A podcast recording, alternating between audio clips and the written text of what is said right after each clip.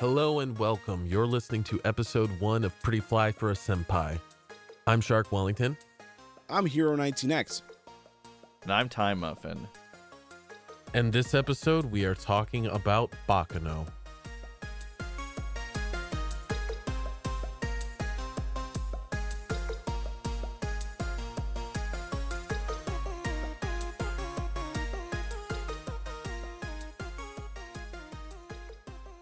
Flying Pussyfoot. A flying pussyfoot. the flying pussyfoot, bro. Uh, so Continue.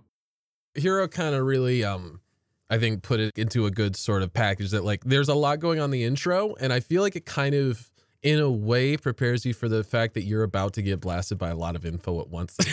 Mm-hmm. It does. I really appreciated the fact that in the intro they remind you of everybody's name because I'm like there's a million of these guys. Yep.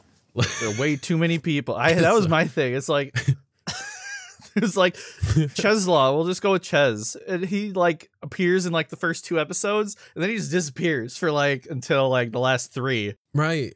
There are there are like some characters that just kind of are there for a moment and I get the feeling that maybe they were bigger characters in the books Yep. and maybe they just wanted to drop the name and say, "Hey, we know this character exists, but hey, sorry, we've also got to cover the everything." Mm-hmm. I kind of even forgot like looking back at like the first episode. Remember those two characters at the very start? Which ones? The uh the girl. Oh, the framing device that I thought was going to be present throughout the entire thing. Yeah. Yeah. that one. Yeah, the way they set it up and then they just leave it. 127 points. Out of how many? Yeah. Yeah. He got 582 points. Okay. And you never see him again after the first episode. Just disappear. You never see them again. yeah. They're just gone. I'm just like, what was the point? What was the point? Uh, wh- what were your thoughts on like the intro muffin? My thoughts, it, it was a lot of info, a funny story. So we were, when Ches gets his face blown off in like the latter portions of the, of the series, like I showed my wife, I'm like, whoa, this, this anime is pretty, pretty messed up. And then like later during the actual thing, like during the scene when she gets, uh, Ches gets annihilated, she turned over and was like, is this just, is this just an anime of that kid getting his head blown off over and over again? I'm very confused. but like it's interesting that they go like they almost tell the end of the story. It is almost like a memento kind of thing where they tell the end of the story and they kind of almost work their way back in like a really weird way. Mm. Like I, to the point where I guess my one criticism is the story I didn't quite like it was complicated, but if I would have known like from the start it's like this is how the story of how all these people became immortal. I would have been like cool. And all these people who are immortal interacting with each other would have been like, "Oh, okay, got it." but they just kind of like they they they they really um hold a lot of information back. Mhm. They they kind of hop from like mystery to mystery like who is this? Who is that, you know? A few red herrings sprinkled in here and there. Mm-hmm. Yeah, there are a lot of red herrings. Like the whole rail, the, the the whole rail tracer arc. I was like, who is this? I don't understand. Is it this guy? This guy's got a weird thing on his face. Maybe it's him. He's got to have a weird thing on his face for some reason that will probably be told to me at some point. Well, okay, so uh, I mean, did you kind of did you kind of catch the reasoning? Like you're talking about um Jacuzzi's face tattoo, right? Mm-hmm. Um, they they do sort of um allude to why he did it. Actually, I feel kind of bad because I told you guys like you didn't have to watch the special episodes at all, and they do touch on it a little bit in the special episodes. The way that Nice looks, you know, like she she messed with explosives. She blew like one blew up in her face, and like she lost her eye that way, and she felt bad about how she looked. And so Jacuzzi got that tattoo on his face. Oh, Yeah, that's cute. Adorable. I love Jacuzzi. Jacuzzi's amazing. Like my only complaint, like this, and it's a common complaint for this whole anime is that each character needs more time that they were given. I literally have a line in here. It says jacuzzi. like I like jacuzzi, but at the at the beginning I was like, jacuzzi is such a pushover, real cringe, bro. I, I will say in the first few episodes, Jacuzzi really they really grind in like that. He he cries, he's scared of stuff. Too much, I think. I think so too because he um, I like in my notes multiple times I'm like why is he like the leader? It feels like he's the leader. Why though? I don't under I don't see that at all. But like at the end they're like it seems like more like just a trust relationship thing, which I guess I, I think they've come to realize that Jacuzzi, when it really, really matters, can make a strong decision.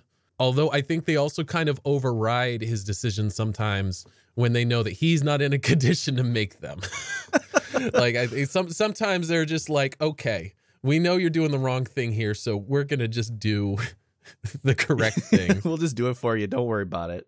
Because like a couple times he's like, no, I'm I'm ready to like get shot instead of, you know, what if they weren't gonna shoot me, and then nobody had to die. You know, like he does that a lot. Mm-hmm.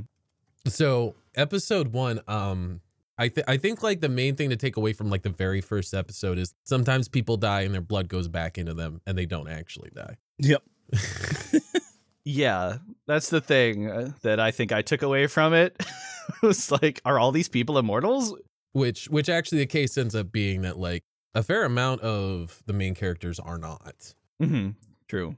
They really focus on the immortals in that that first episode so much that you're like, oh, okay, so it's this battle between all of these different forces, all controlled by different different members of these these immortals. So, Mm-hmm. when in reality, that's not even really the case because the whole Russo family or whatever, they're just being crazy to be crazy or whatever. Episode two then is the one where like they're all meeting up on the train is kind of like the main uh, backdrop of that one. Um, Jacuzzi is there. Um, there's like this old woman who is um, getting like mystical vibes or something about like something bad's gonna happen on the train. Do you remember that little? That was just kind of there. Mm-hmm. they were just there. Yeah, it was at the very start. The title of the episodes I really liked too, by the way. I, I took notes of all the different titles of the episodes. They're so good. Like the episode two is Setting the Old Woman's Qualms Aside, The Flying Pussyfoot Departs. like it's so good. Just how like wordy and like it just sets the tone for the whole episode. And that's just on all of them throughout the whole thing.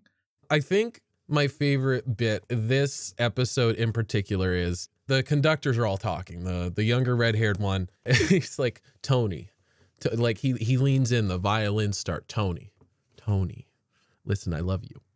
You're you're like a father figure to me. And Tony's like, Nah, kid, I'm retiring next week. I gotta go and live my entire life. Okay. This is my last train ride. He's like, Tony, you beautiful man. I will visit you in 20 years when you're sitting on your porch with your grandchildren. It's like, nah, man, I'm gonna be on my yacht. See, it's like, see you later. I'm going off to to who knows. I just want to live. I'm gonna I'm gonna just throw all my cares away. See you later. Yoink! just, just die. Like I'm sorry. That was the most stereotypical. That was the most stereotypical exchange. The old ah shit goes down on the day of my retirement trope. Dang it. Getting too old for this shit.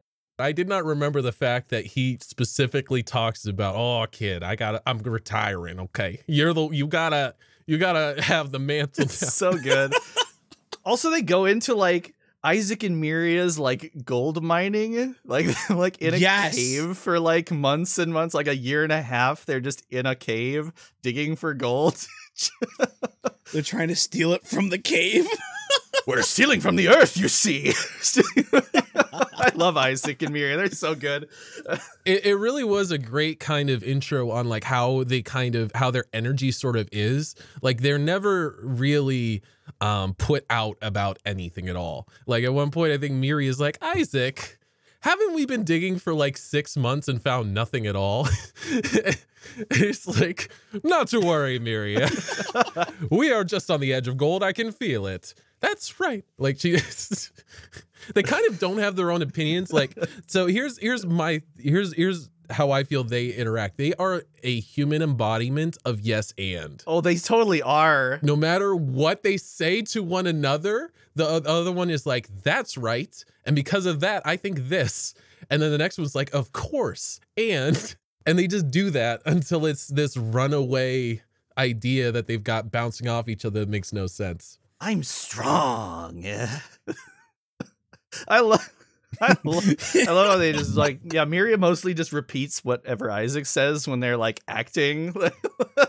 Yeah. But, but like I don't feel at the same time that he's like trying to control what she thinks. I think it's just that she likes to be along for the ride, kind of like a puppy, just like Yeah. yes, absolutely, I agree. they're just so happy and even when like shit is wild, they're just like so cheerful and trying to just make everybody happy. Eh? I love it. I just got so like Team Rocket vibes from them, and and I love how when like Totally. like they, they just decide what costumes they're gonna wear for for what they what heist they want to do, and it's just ah, it's just so good. I love they're probably like my favorite characters in this anime so far. 100%. out, out of the costumes that you saw, what were your favorites? I'm torn between the mummy and the like epilogue, like hippie sun child get up they had in like the post credits. I really like the one where where Isaac was wearing like the uh the tuxedo and like the samurai helmet, and he was trying to act like a Power Ranger in his sorts. I thought that was pretty pog. I like that a lot. But the, the opening was pretty sick with the uh, the Santa Claus and the the jack o' lantern. I think my couple of favorites where they were kind of going through their um the different costumes that they'd gone, and uh, there was like a photograph of them dressed as like Charlie Chaplin, I think. And there was another one where they were like uh where they were baseball players and like they smacked the gangsters with their baseball bats. Yes, And it was like home run clapping just the clubbing background. people. I love I love how later they're like there's like a FBI investigator like in front of a police force like everybody thought that these people were just actors so nobody thought to call the police when in reality they were all stealing things the whole time. This is very serious, right? They stole the door to a museum. I think that kind of is like the perfect kind of embodiment though of like they're just like we're here and we we're planning to steal probably something valuable, but we can't get in, so we'll just steal the door. they're unflappable. They're like the way that they describe the stuff too is like so like it's like conceptual like they're like we're the thieves of time itself it's like no you just stole a bunch of watches but you know we stole time itself we'll go with that We'll get- we have stolen from the earth, Maria. yeah what what better way to steal than to steal from the earth itself love it god i love them yeah you get you get their whole they're kind of like pre i think that might be their backstory it might be the beginning of their story The mining thing? Or no, that was after because she got they got a letter from Ennis. Is it? Uh, I watched the dub just to, for the record. I swear the way that Isaac pronounced it was like Ennis, but I don't know if he was saying it incorrectly. Uh, I don't think so. I'm gonna assume he was saying it right. I don't know. I call I I think Ennis. I'll take Ennis over Anus. the mining happened like after the gangster party because that's when they met Ennis. Ah, we're like unraveling it as we go.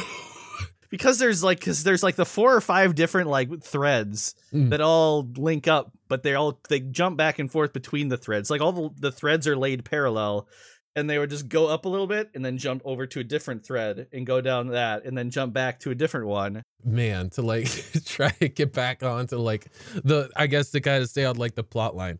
Um, so they've gotten on the train and Jacuzzi and Isaac and Miria and I think Czeslaw is at that table too. Uh, like they're all talking and Isaac tells the story of the rail tracer, which ends up being like a sort of overarching entity throughout like the story. Um, and basically the way it goes is the rail tracer will make all the passengers in the train like disappear one by one until eventually the train is empty and the train itself disappears off the tracks. And here's the twist is the reason that it chooses a train is because someone on the train told a story about it. Which is like the, you know, the, you know, it's, you know, it's very clearly, yeah, it's very clearly like a ghost story, you know, but like, um, Jacuzzi just like believes it with every fiber of his being, which ends up kind of being hilariously ironic later. they like end the story with like, well, well, there is one way to uh, stop the rail tracer, and Jacuzzi's like, what's that? And they're like, I forget. yeah, that's right. They're like, I don't know. How do we stuff it? yeah, that sets up emotion because like uh as time's going on, like there's like two rival factions planning to like take over the train. And I guess it kind of gives Jacuzzi a reason to run out of that main dining area um and to not be there um when when they come together and fight. The end of this episode is where you start getting like the real like, oh, this there's some wild wild stuff's about to happen. and it's a bit it's a bit tricky kind of like untangling all the different entities on the train but like uh the the main ones are like the black suit guys are followers of Lord Huey.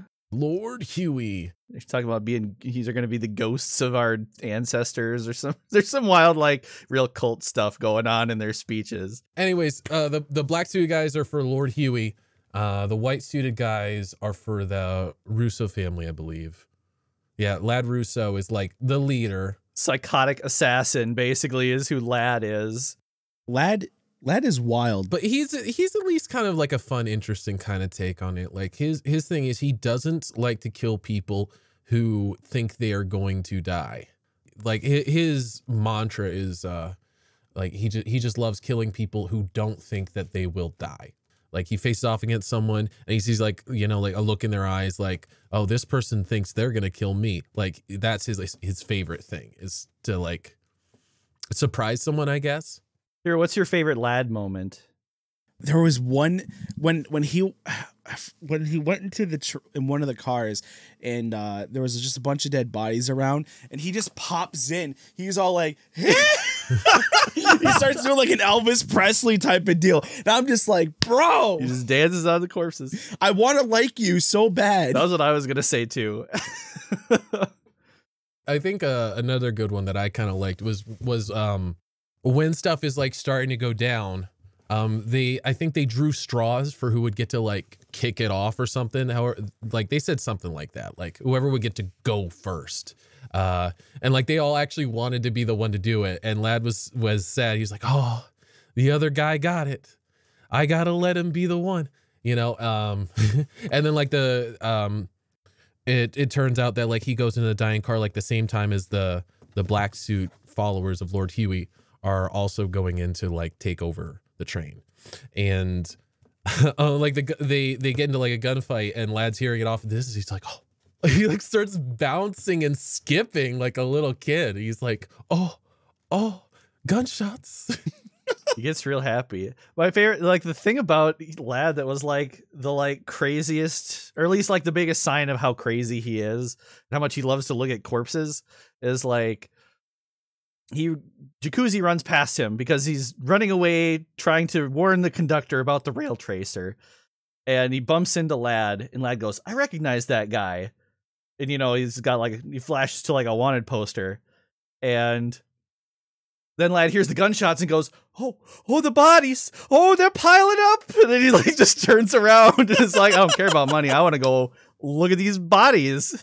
Yeah, there are like multiple times where he's just like, I don't care about like like the money is like a side thing to me, but really I'm just here to kill people. you know, he's he's like this job is like my best way to have more people to kill. yep And he's on the train with his uh, fiance, who is also a part of his white suit gang. 'cause they're all wearing white suits, so it's black suits, white suits, and then he's got his fiance, who, no one else can kill only he can kill her yeah, like she's like weirdly masochistic about it. Also, she's like, "You could just kill me right now, lad."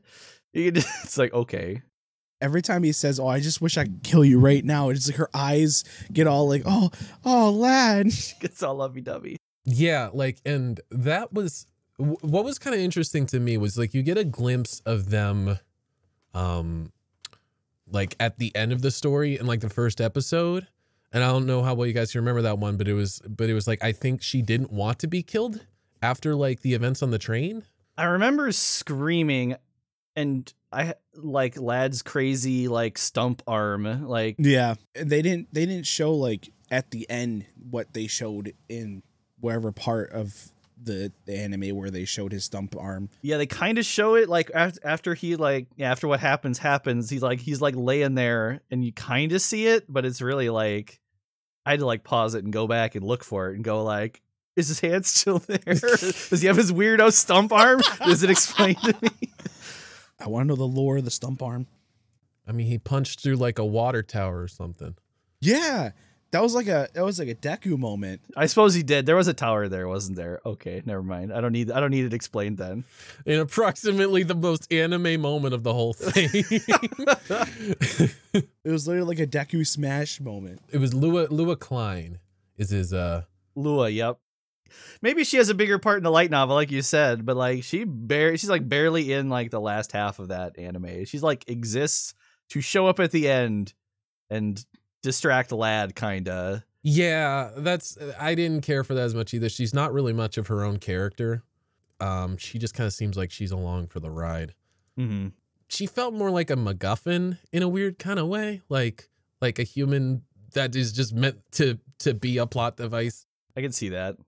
But anyways, um, Episode now on to episode three. we're trucking right along, man. Trucking, making it.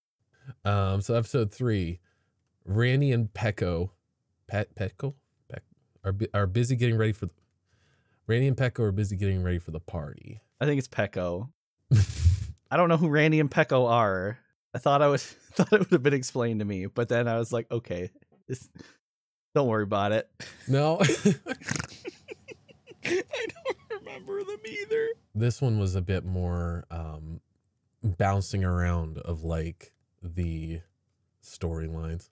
Yeah, this kind of gets into like the whole Genoard family or Genoard family and Dallas and Eve Genoard are brother and sister who like they're they're from a very rich mafia family and Dallas is kind of like that screw up. Dallas's reputation really precedes him. Like everywhere that Eve goes and talks about him, Yeah. They also kind of established the like the the information brokers as like kind of like super badass, like almost like another mafia family. Like they just trade in like information and things and then like but like because they know so much they're like respected and feared. Yeah, that was uh very interesting. They didn't go too much onto like the the daily days. They kind of did and they kind of didn't. I don't know. They they are sort of their own faction though. They are kind of their own faction, especially with like the blonde hair guy, what Nicholas, I think his name was. Yeah. The sort of vibe I got was like they kind of go at odds with the different families off and on, but I think the families also kind of realized that there was like a resource to all of them. So the different families would go there and be like, all right, well, what do you know now? and which would probably make it very awkward if they both kind of went at the same time. Boy, lucky. They got scheduled. They got schedules, man. Everybody's very punctual in 1930s whenever this is. I'm gonna I'm gonna be honest that um uh this this one like was was again a bit of a confusing episode for me because it sort of starts doing that thing again where you're getting bits and pieces of information. Yeah, in the first like five minutes, I think they make there there are four time skips. I think they go from 1932 to 1931 to 1930. like, Yes. Was this the episode that the the house caught on fire? yes, yes, it was.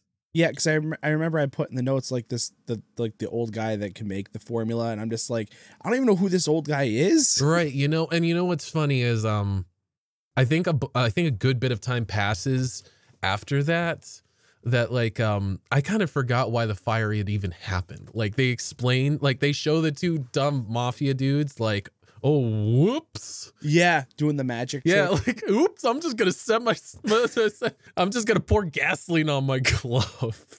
because my friend did it, and oh, They're a bunch of idiots. He's wearing special gloves. I think you see those guys. uh, Know what I think about now? I realize now that those guys are like in the last couple episodes. I think they're in the last episode.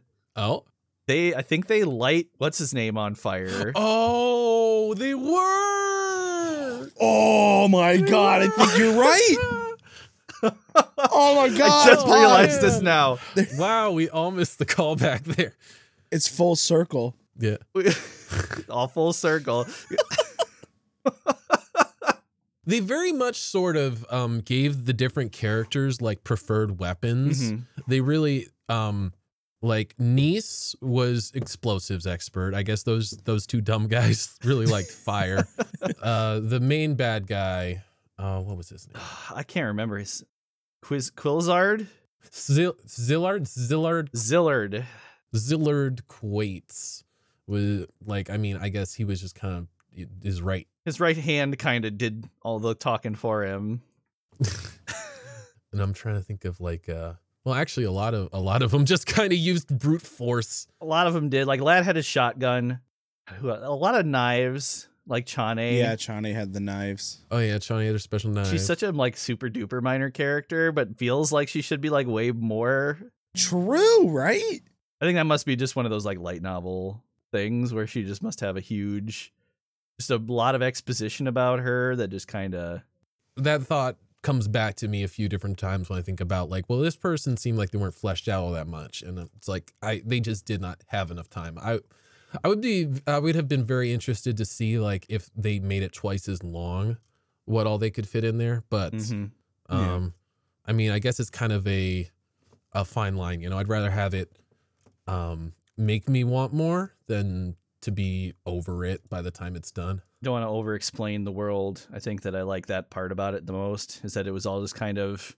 You still have a lot of questions about the world, and it makes you like, I want more of this world, and then it kind of ends and it's like not all of the threads are kind of tied up with a neat little bow like most of them are but there's still just enough to be like just want that taste just give me a little more just a little more Episode four: Ladd Russo enjoys talking a lot and slaughtering a lot. that is oh that's the title yes Yep. Yeah which i feel like is kind of um I, I feel like that's kind of the episode where they they make it clear like um all right guys we've had our fun but we also are violent. Like we're gonna we're gonna we're gonna start um with the blood fountains now please. Yeah it gets real this is where it really started to go like oh this is a graphic anime. This- got it. Yeah. I think that was the episode where lad russo walks in and like those two other guys are talking to his uncle or something. Yeah. And they're like talking about the plan to like hijack the train. And he just walks in and he just casually just slits their throats. He's like hey uncle. Hey uncle. Yeah. How you doing? Chokes, breaks one guy's neck slits the other guy's throat and just goes all right uncle i'm gonna threaten you and then go jump on this train. This is kind of where you first see kind of the thing you were talking about before where it's like people who don't think that they ever are going to die like that's where he gets his kicks. Yeah. He's like you're my favorite kind of person to kill uncle. It's like oh family ties don't matter to him at all. Nope. no. He's he's kind of this uh, chaotic entity that like he yeah like really his only focus is to kill people. Mm-hmm. and none of them really seem particularly concerned about whether or not they'll die in the process. Like there's a few different times where like um, people that he um, came with just you know like they're they're about to die and they just start laughing because at least they get to kill a couple people while they're dying or whatever Mm-hmm. They all like they all have like that taste of bloodlust. yeah we're also kind of introduced to like God, I forgot his name already. The the big the big bad Szilard Szilard. Good lord, in his like crazy underground like society of wannabe immortal men. Yes. You'd think that like whoever built all these buildings would like. There's got to be a contractor somewhere that knows about all these secret rooms and like speakeasies and stuff because there's like a giant ballroom underneath like just a plain old Italian restaurant or whatever. It's it's wild to me the number of things that had to fall into place exactly for this story to happen. Like in Mm, Yep. retrospect, like those those two mafia dudes actually set that building on fire as um who is the guy that was making it? Barnes. His name was Barnes. Yeah, Barnes, Barnes. Barnes. Yep, yep. Yeah, Barnes finishes it. Barnes finishes the life elixir as the fire starts. He can only take two. I don't know why He could have fit more inside that. I only grabbed two. There were so many more bottles you could have grabbed. Only two? Only two? Are you kidding me? Like this is the friggin' elixir of life. I am I am going to break my back because I have the elixir of life. Drink some of it. It uh, you, you fire can't kill you. what? Why are you running? You're immortal now.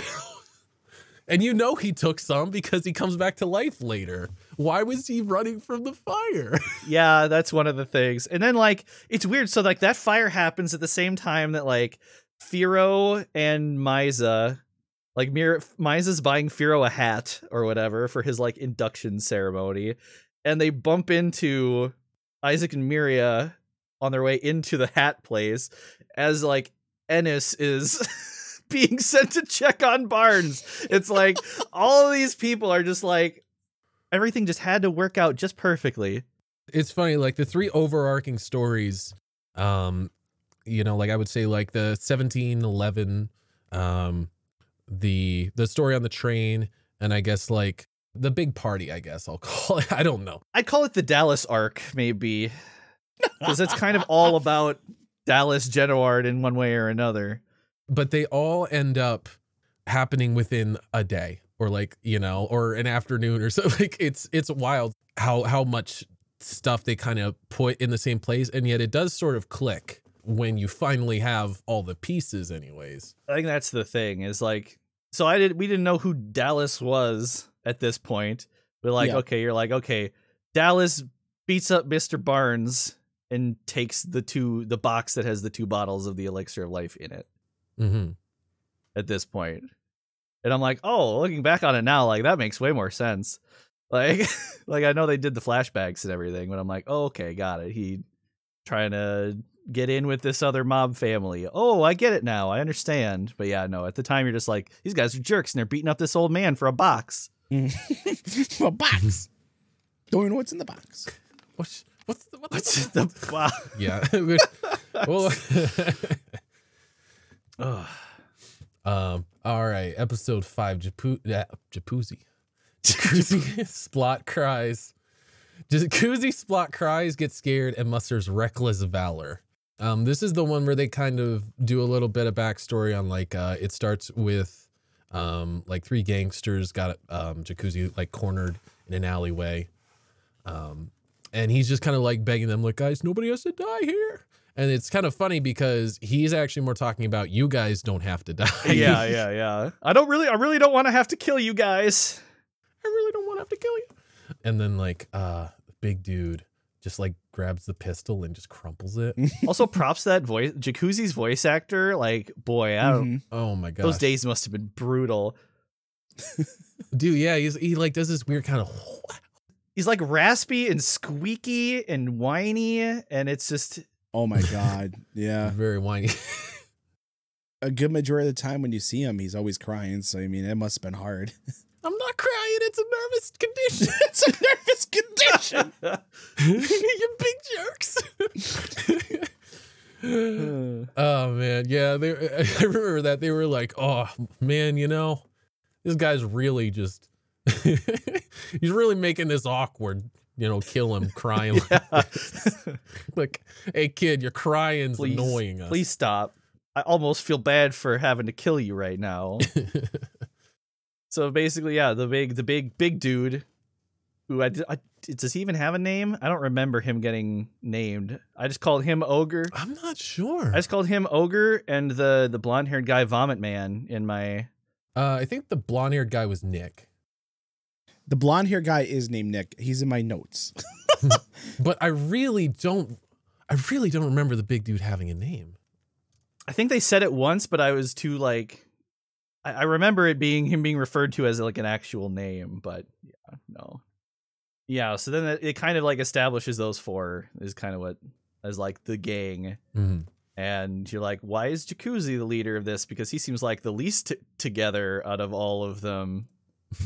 and then yeah, they come around to it later. Then it kind of goes back goes back to like the crazy like underground weirdo society with Szilard, where Barnes has Ennis. We're introduced, I think, more to Ennis like formally, and that she is a homunculus. Bro, I was like Fullmetal Alchemist up in here. Yeah, they don't go much into that one. They kind it kind of felt like that was an added thing. Like I agree. Like it, it it does seem like there was again additional information that we didn't get, but there was never anything mentioned about like like w- when they were doing the summoning on the ship. They like they don't mention No. Mhm. anything about like making a homunculus. It's a big it's a big leap, like logically. They talked about it in the anime at some point about like alchemy and stuff, but no, you never see anyone try to perform alchemy or anything crazy like that. So it's like like how you guys are saying. I think it was just probably just like sprinkled in there. You're like, hey, by the way, we read the source material. There's alchemy in here. And, and and apparently he was also able to just with a thought just kill his homunculuses. Homunculi. there was a part also where he's like, "Oh, all my homunculuses eventually turn on me," and I'm like, "Do you think maybe there's a reason for that, dude?" yeah. True. Hmm. What's the common denominator here, sir? it reminds me of like a comic or something that I read where like some guys are like, "So a lot of time travelers keep trying trying to come back and kill Hitler. Do we should we be concerned?" it's like That's great. You know, it's it's like not reading the hints that maybe you're the bad guy here. Yeah, don't not reading the tea leaves on that whole deal. like you literally have created a being to not have emotions, and you are so awful of a person that you create within them a negative emotion towards you. Yeah. Also, having watched the dub and having also watched the dub of FMA Brotherhood fairly recently, like Czeslaw is Alphonse, and the Mhm. like other conductor, the like gray haired conductor who goes all crazy, is the voice of like Führer Bradley. Yes, dude. I was just like, bro. And I was like, oh, homunculi and Führer Bradley's here? That's wild. dude what the what the uh one of the one of the thugs he's he is the voice actor of hercule from dragon ball z i'm just like bro hercule's out here being a thug I love it. Uh, I'm glad that you guys can make all those connections. Yeah. Because I don't I don't have the pedigree yet. we'll get you there. We'll get you there. And I think this this is also kind of the scene where like it's established that like the the dude can eat people with his hand. I was just like bro are you absorbing people like freaking cell i'm just like what is happening right now Which which to me kind of felt like the monkey's paw to the whole thing. Um like a, a big a big kind of issue with the with the elixir is that it doesn't really feel like it has a downside, but I feel like the inherent kind of downside is like none of the people who became immortal are like ever comfortable like with each other. exactly because they're always like in in an instant i could kill you you know and i think they're Mhm. even like even though we're really close people you know like like i think even people who are like very close to one another they're just like sorry cannot be near you because i can't deal with the thought of dying instantly just you know because you if because someone else felt like it Hell, even on like the first day, like in that back in like the 1700s, they're already like turning on each other. Like the very first day that they all have the power. Well it was that was uh the first day was uh it was mostly szilard yeah szilard he was the one who was just out here being a creeper like just like he looked like he was crawling around like a lizard Like, what That's the right. hell? szilard was already not okay all right he really wasn't. Szilard was not okay from the get go.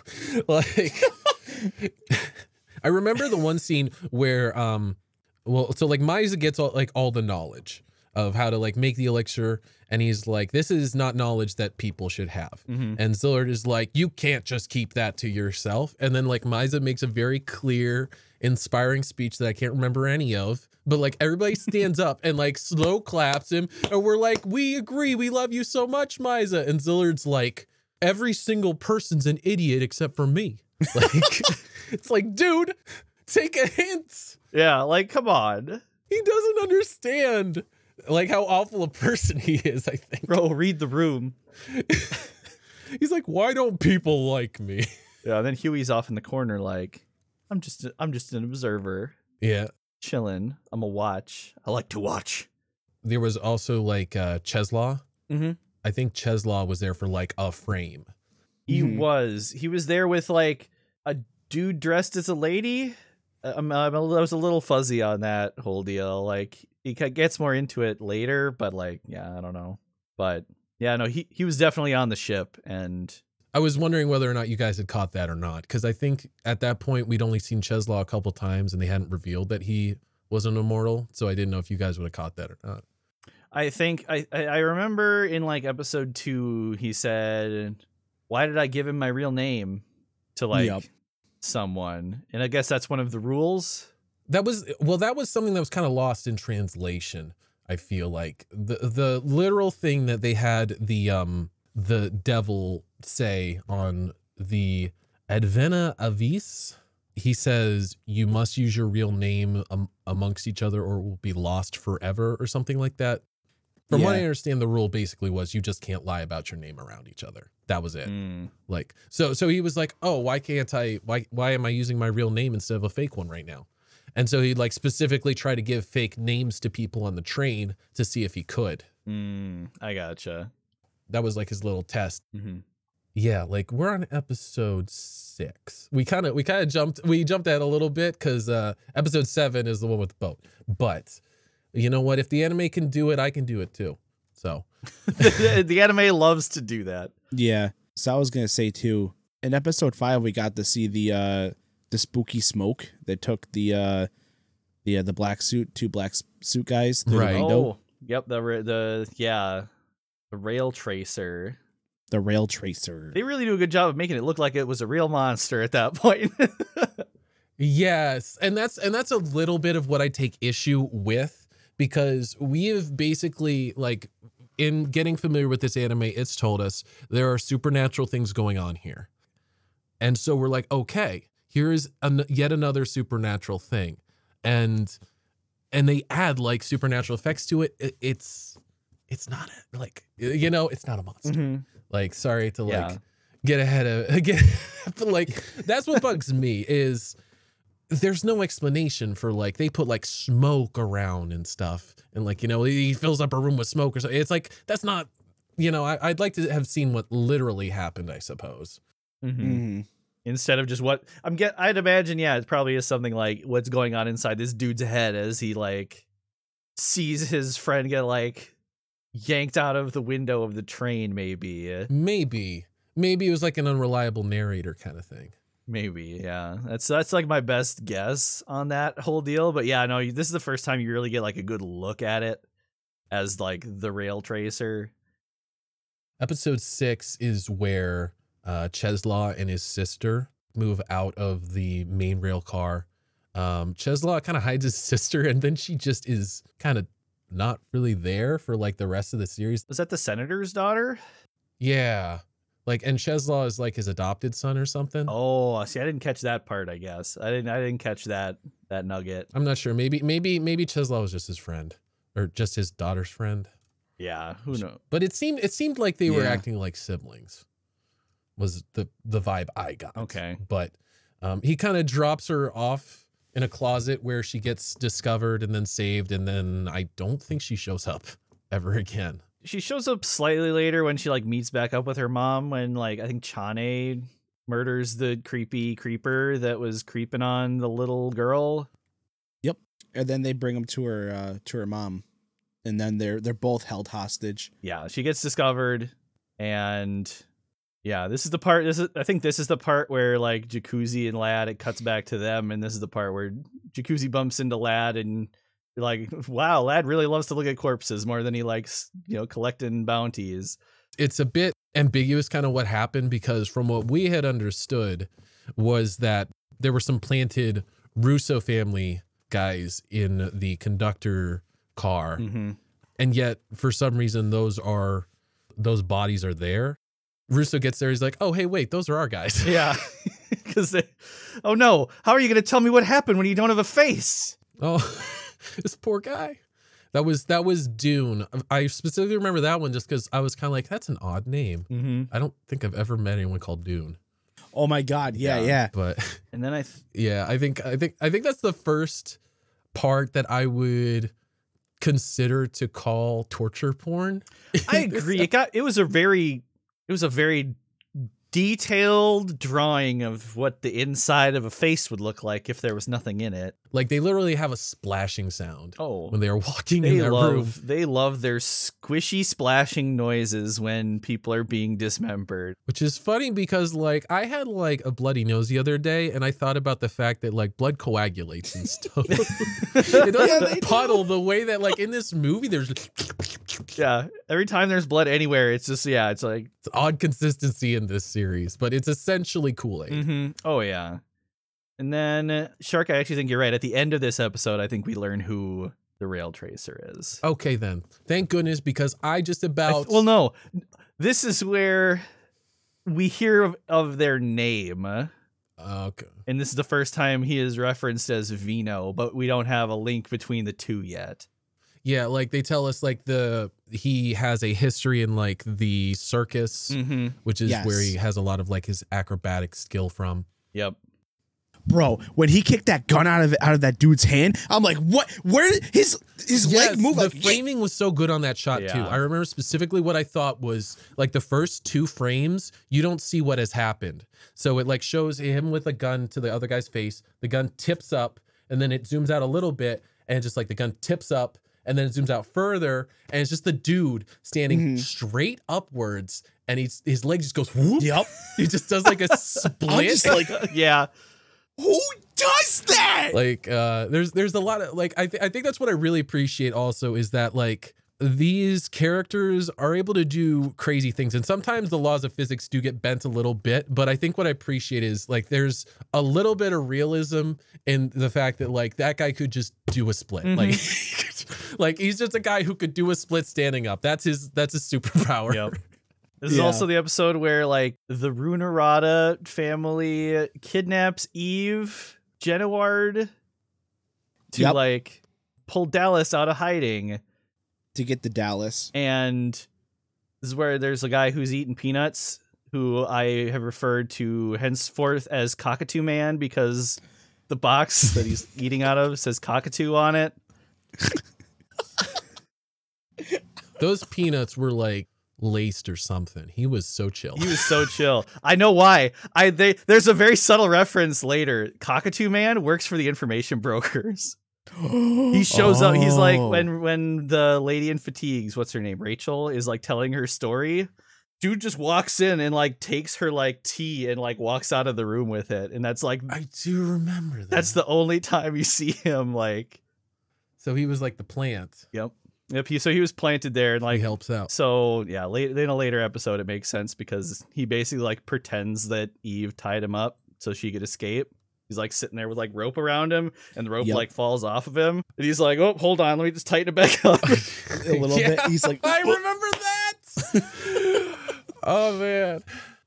I think this is the episode two where uh, they eject uh, Dallas with the the eli- elixir. stuff. yeah, Yeah, they they don't they don't off the bat explain exactly what has happened. I think like um I think he mentions that it's not the the perfect elixir. No, that's the one where he gets he can grow old. Yeah, they can't die, but they can grow old or something like that. And I don't know if like they can die when they get old. no, they just live forever, and they're just uh, awful. oh. They're gonna turn into like that little worm from SpongeBob. What are they selling? Chocolate. What are they selling? This is also where Ennis meets Isaac and Miria for the first time because Dallas is harassing them for some reason. I can't remember. I don't remember the specifics. Yeah, yeah, yeah, yeah, yeah, yeah. Like uh, they bump into him or something. They're like, "Hey, watch yourself," and he's like, "Yeah, watch yourself." He's like, yeah, "Were you Watch- talking to yeah, me?" watch- Uh, and then and then they just start getting their butts kicked, and uh, Ennis just comes and knocks them all out. And then she's like, "Hey, can you help me load these people into my car?" yeah, I need these because Szilard put their images into my brain because that's apparently a part of the power also because he absorbed the other guy and then absorbed his experiences or whatever and now he gave them to me.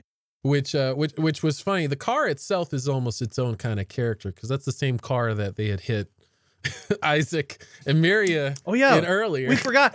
Isaac and Miria got hit by a car Yeah. earlier.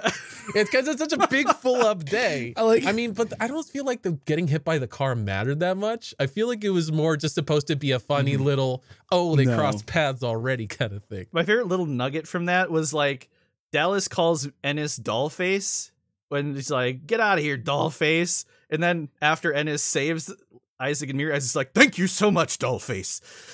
oh yeah, thank you so much, Dollface. and they're like just like, oh, her name is Dollface. Okay. Yeah. so good. Yeah, and then this is where like yeah, we hear about Claire Claire Stanfield and Vino and all that stuff. And then yeah, the immortality juice, but we don't know. They just got injected with some stuff.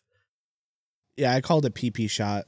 They kind of allude to the fact that like um he so there's like the four thugs and they all got injected with the incomplete elixir and you see um Szilard um just suck up like one of them into his hand. Yeah, like uh, they just kind of they just kind of wrinkle up and like just go inside the hand and it's just like oh, it's like yeah, they like shrivel up and then like you see like the bones and stuff too. It's like oh yeah. It's such a good effect. Yeah. That one is like the best like visualization of that. Just how torturous that must feel. Oh, it's just like a delicious meat smoothie. Oh, It just so reminds me of like how how Cell absorbs people and he leaves the clothes behind and stuff. It was just like, oh my god. and he kind of alludes that like he's able to gain information by doing this to other people Mhm. and he sends out dallas and um his two remaining friends um to um just essentially go and kind of do their work for them like he he says go steal his back for us and they're like got nothing better to do right now sure but they're like doing they're planning to do like a double cross they're planning to be like all right we're gonna do this but actually when we get back we're gonna make them pay us thanks for not it." sucking me into your hand, because sir. we're such we're uh, we're because we're moving up in the Yep. world. This is our big break. You know, that's always where things go wrong. And so, but at the very least, we get a little bit of explanation for the whole hand thing in the next episode. this is the like historical episode. This whole episode is in like 1711, all on like a ship in the middle of the ocean. Yeah, this one I kind of really appreciate actually that they mostly stuck to the one story for this Mhm. episode because at this point, like I just really wanted to understand what was happening, you know. What the elixir was and everything.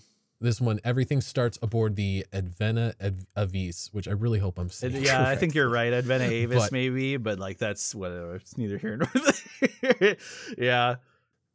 essentially what um they uh, do in this episode is they're on a boat and they're like looking to like summon a demon to um share with them how to make the elixir of life and a, a few different things that um were maybe a bit more in the book than the anime itself but they do there are a few lines that they sort of allude to it for one thing like the demon apparently is not quite a demon, like not in the religious sense. Yeah. It's just Mhm. like a very powerful homunculus itself or something. Like I'm I'm talking like stuff that I was googling on the internet. When I was trying to figure out Yo, who this? What But- is this thing? Yeah. Well, he even said it though in the anime too. You guys call me a demon. You can call me whatever you want. He's because he wasn't actually a demon. And they didn't even have to actually do like the summoning circle and all that because he also says like all you had to do was like say my name or know my name or something like that. So so all they really had to do was like say his name. Um and he just kind of hands over the elixir like like it's kind of funny almost because you expect like something kind of um horrifying to happen and it is like really tense actually because uh that one dude Szilard comes over he's like I'm just to prove to you it's not real and he like drinks some and then they slice his head Oh, off that's right. like the the monster slices his head off he's like no do you believe it's real I'm just like, dang. like his head his head like reattaches itself cold blooded. it would be very interesting to watch like a live action version of this Oh my god, can you imagine if this was made in like the mid 210 like tw- like aughts or like the early 2010s? You bet you bet there'd be be like this is like Trainspotting on like LSD. Like there are a couple of background characters that they introduce. Uh, who is the white haired woman? Um, Sylvie, and then my Maiza's son, Maiza's brother Gretto. brother, yes, brother. My brother Gretel. Yeah, it's this is where we learn explicitly like you can't use false names to other immortals. The only way you can die is you place your right hand on another's head and think, I want to eat. And you absorb them, their experiences, and their memories. And it's kind of vice versa with if you wanted to give him knowledge. Yeah, that's kind of like a weird footnote that like the devil didn't even say. I feel. No, he. I think he did outline it. He did. He did He, say he like it. mentioned it as like an aside. He's like, also you can give yourself knowledge Yeah. to each other. So like then what what ends up happening is, um, uh, they all drink it. Um, Maiza is given like the knowledge of how to make the elixir, but he feels like it's best to not share it with people. And in fact, he ends up transferring half of the knowledge to his little brother, which from what I understand, he loses that knowledge. Gretel got eaten by uh Szilard. Slizzard or Which lizard with the L and the Z backwards. Damn it. Whoa! Yeah. what? I'm having a real Phoenix down moment right now, okay? oh my god. so um Szilard tries to like get Maiza to just tell them, but Maiza's like, no, I don't think that's the right call. And like nobody on the boat agrees with him at all. Mm-hmm. So he's like, oh, okay, guess I'll guess I'm just gonna go kill everybody then. I wrote Szilard as a trash person like five lines in a row in my notes while he was like talking about like how he's like the only one who deserves to be like in charge of the information because I'm a scientist. I literally just put how in the hell can he crawl around like that? Like he he he he just he he just asserts that he is the the best, most smartest person in Mhm. the room without anything to back it up. So they like corner like Szilard on like the front of the ship because Szilard starts going around absorbing people. Yep. And then like El- Elmer like so there's a dude named Elmer. Yeah, he was clowning around. He was walking on his hands. He's walking on his hands on like the edge of the ship and he's like, "Hey, Szilard!" and he fell Yeah. off the ship. they both fell off the ship, and then like the the demon was like, "Bro, because you did this in Yeah, a you get a way or wish, whatever, bro. we're gonna give He's you a like, Bro, wish." that was a sick flip. You get a you get a wish for your and sick Elmer's like, "Yo, I know exactly what I want." And the devil's like, "Oh, really?" And then it cuts. Yeah, I'm just like, what? Did you kind of okay? So that was another thing that was really easy to miss. Um, the devil, like it's it's kind of implied that the wish that was made was that since Maiza was without his brother, he wanted Maiza to have like a Mm. companion or something. And later Oh, on, Fira. um, no, uh, it the devil actually becomes a character. They just don't like. oh, you're right. I was wondering why that voice actor was doing that character. Wait, what? Yeah. I think What? Ronny was like the demon that gave them the elixir. Which which you would be forgiven for forgetting because yeah, he's like hardly even there. Yeah, I totally missed that. Like, They really really don't make sure that you've caught it. He he says like one line similar to how the devil was speaking on the boat. That's it. That's all they give you. They seriously do not hammer it in much at all. um but yeah, so that was what the wish was. Was essentially give Maiza a companion. And so the devil's like, "Okay, I'll just I'll just be Ronny now." yeah, and then like Huey, Lord Huey is speaking with the devil on like the crow's nest. Like the devil's like an apparition behind him on like the sail, and they're like just chatting about like. This is after they go through the whole voting process, and Huey's like, "I don't really care. I'm just gonna watch and see what happens. I'll make a decision in like, oh, I don't know, a couple hundred years." yeah, he's the only person who abstains, which is why the devil's like, "I'm just gonna watch this with you." Yeah. there's there's a little bit of um oh I, I thought it was like a really fun sort of bait and switch like uh Szilard is like going through and sucking people up through his arm and uh he's trying to get to Maiza's room I think or something like that like they kind of intersperse the timelines so actually I don't think that stuff was at the same place that they made it look like Even the most straightforward episode is not straightforward. yeah he goes he goes to suck up um Sylvie. Sylvie. He goes, he goes, he puts his hand on Sylvie's forehead. He sees a little light through the keyhole. Yep. Yep. I was just like, Yeah. I was Yep. just like, that's just a little. I like, yeah. I was just like, bloop, bloop, bloop, bloop, bloop. and I was like, oh no, their soul is being sucked out. Like, and you hear the, little, oh my gosh, that's delicious. you hear it through the Mm, keyhole, yummy. but then later, but then later on, you're like, oh, she didn't. She like she had been kind of uncertain about like the drink, and it turns out like she hadn't drank the elixir. So Yeah. Because he couldn't, because he couldn't absorb her into his hand or whatever. Mhm. Um, and as far as I understand, she never did. I think that she did because they cut to like at the end they did like we're all gonna grow super old and stuff. We're gonna be here forever. And like there's like a the little like there's like a almost like a couple flashes of the different characters after they got older, and there was like a white haired like lounge singer. Mhm. Oh, you know what? Okay. Yes, okay. She was saving it for when she was older. Mm-hmm. She didn't want to drink it when she was too young. Oh, okay. Then you get you get to be Czeslaw when you do that. Yeah, you don't want to be Czeslaw forever. Nobody, nobody wants to be Czeslaw forever. True. Not even Czeslaw. Dude, Czeslaw's a mess. Um, episode eight. Isaac and Miria unintentionally spread happiness around them. This is my favorite episode. Uh, Yeah, yeah, this is one of my favorites as well.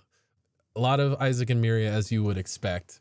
Um, Mhm. This is the one that starts with them saying like, "Oh, these are the- they've had eighty plus robberies," and they're like clicking through the Mhm. pictures of like you know their funny costumes, and the dudes like, "What?" Why hasn't anybody report? Yeah, that whole deal. hmm They meet uh, Eve Genoard like before the events that led to Dallas missing. She was just concerned in general over Dallas, and uh, she kind of offhandedly mentions like, "Oh well, when you're rich, people don't like you for your you; they just like you for your money." And they're like, "We can help with this," and they just like We can help. Yeah, they just steal all their money. and they just jack they everything. steal all their stuff, which um, I think actually kind of played into later events because I think then Dallas came the next day hoping to get some money, and because they had just been robbed, I think they were like, "No, screw you, right now." I think ultimately, I think that's the events that might have led to them like beating up Mr. Barnes or whatever. Ultimately, Yeah, I think they were like, I, I, think probably he was just kind of in general like he needed some money, so he, I think he was just kind of on the prowl to get some extra money because he couldn't get it from home. I don't think they like explicitly kind of put it that way, but I think that's kind of the implication mm-hmm. is he was needing money, and the robbery did not help with that. Eve just has no concern about the robbery at all. She's just like, yep. So she she's just laughing the whole time. She- I, I love how it opens up and she's sitting there looking at a picture of Dallas in her book and crying, and then all of a sudden you hear it almost sounds like a narration. She's like, "She's crying, Miria." She's crying. What would she be crying about? And then you see like it cuts to them just outside her like balcony window, messing with sand. yeah, messing with sand, and Eve just like sticks her head out and is like, "What is going on over here?" Maybe it's about a loved one. I, I think like their superpower is that they're just incredibly disarming. Like you wouldn't Mhm. actually want to kill them. Like you know everything that they ever do is just like oh wh- like if you ever catch them they're just like my bad sorry I'll just uh is this exit good can I leave that way like like I think that's just how they managed to escape all those times is they were just like Exit stage "Uh, left. whoops Oopsie. Whoa, I'm just I'm just going by the seat of my pants on this one.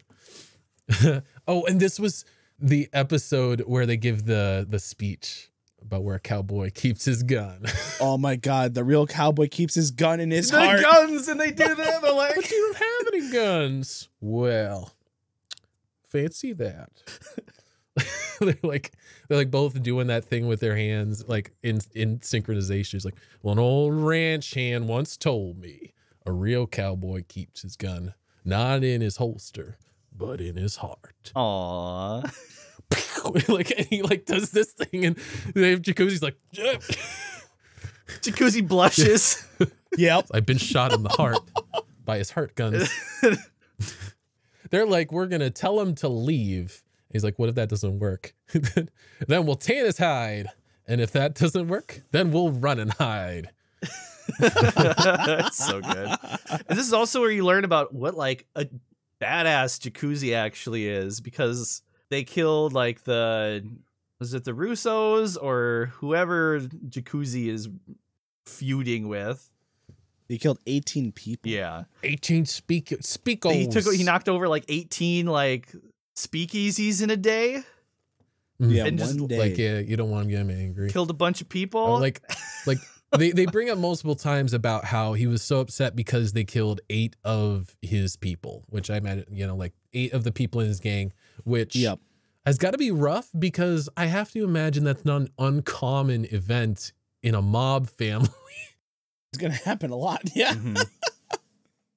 yeah, and, and this is basically most of this episode is yeah, like Isaac and Miria giving wholesome speeches to people, because then they go and they give a wholesome speech to Ennis. This is like before they put the bodies in, or after they put the bodies in the car for Ennis. It's like, Ennis, you are a good person. Like as they're loading the bodies in the car. By the way, what are you gonna do with these guys? I'm strong. this is where the "I'm strong" line comes from. oh, they're both so damn good. Uh, they're the best characters. Yes. they're the best people.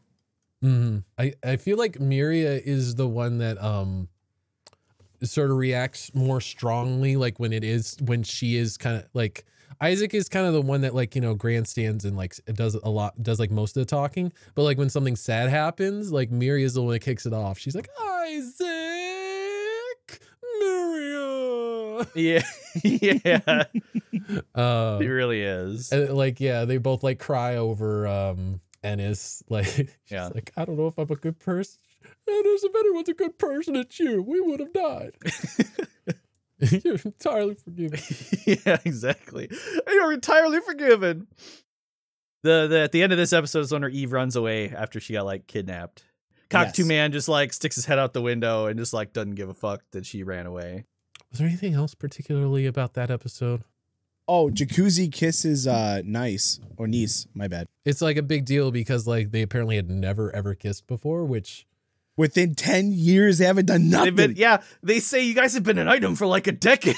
Yeah. which was a, an odd sort of characterization for me because I was kind of like, sure, all right. Like they didn't even spend too much time on that bit, so like Yeah. it Mhm. again kind of felt like something that was important in the original stories that they popped in there, but they didn't spend all that much time on that moment. yeah. Yeah, I don't know that that was like that one kind of just left me more bemused than anything. I was kind of like, okay, sure. I think in that episode also is when like the information brokers learn about like Eve's kidnapping and the guy you learn that like at the head of the information brokers is just a desk with a bunch of papers piled on it to the ceiling that a voice comes out of. yeah, he's just a sentient stack of books. Then the blonde-haired information broker is basically told like whatever happens to her is on your on you. Like you better figure this out. But that's like I think the only other thing that I can remember that happened in that one. and we, and we get like a little bit of uh like are are we have we moved on to episode nine right I think we're on Uh, episode yeah. nine now. Yeah. I think yeah, so. yeah yeah um um we get a little bit of characterization into the woman in fatigues um i think i think we get to find out her name later but she Mhm. the funny thing is all right like we kind of come to find out over time that like her, her she's trying to be inconspicuous Mhm.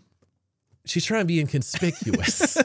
And yet everybody's like what about the woman in fatigue Yeah. and everyone's immediately like oh yeah i know spe- i saw specifically that person. I thought they kind of stuck out everyone in the room noticed them She was sitting right over there. I know exactly where she was sitting. Oh, look, and now the window's open. How many times did they say in that episode, the girl with fatigues, the girl with fatigues? Like, oh my God. So many. the woman in fatigues So many. oh this this is the one where they show like the bit with dune Mhm. Yeah, this is like the him seller like splashing around in Dune's blood and getting the real graphic like yo, this is what the inside of an eye socket looks like, bro. right the rail tracer i i shh, that was what was his name Uh, well, it's Vino, but it's Claire. Claire Stanfield. So like um the Dune like comes in and Claire starts like intimidating him and Dune's just like hey man chill out like like almost like to a level of like looking like he's stoned or something he's just like dude, I like listen. All right, you're being real intimidating, but I just don't Yeah.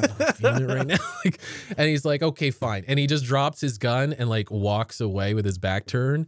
And so the guy's like, oh, great, it's my chance. And he like picks up the gun. Claire's gone. And then like he like goes out to look for Claire and then he pulls like this maneuver that I can't even bring forth in my head right now to like get down on the bottom of the train. Like it's in like a half second. Like it's one of those quick anime things where it's like somehow they went from the front of the train on the platform to like under it, both of them with like hanging by their feet or something. like of like I couldn't even do this by myself. Yep. They're just immediately below the train. Claire loves his role play, is one thing that I've noted here. Claire is such an interesting character, but like he doesn't he doesn't kind of expand on like th- there's like a recurring kind of theme of like worldviews. Claire has like his own, but anyways, he's like torturing Dune, To get information out of him.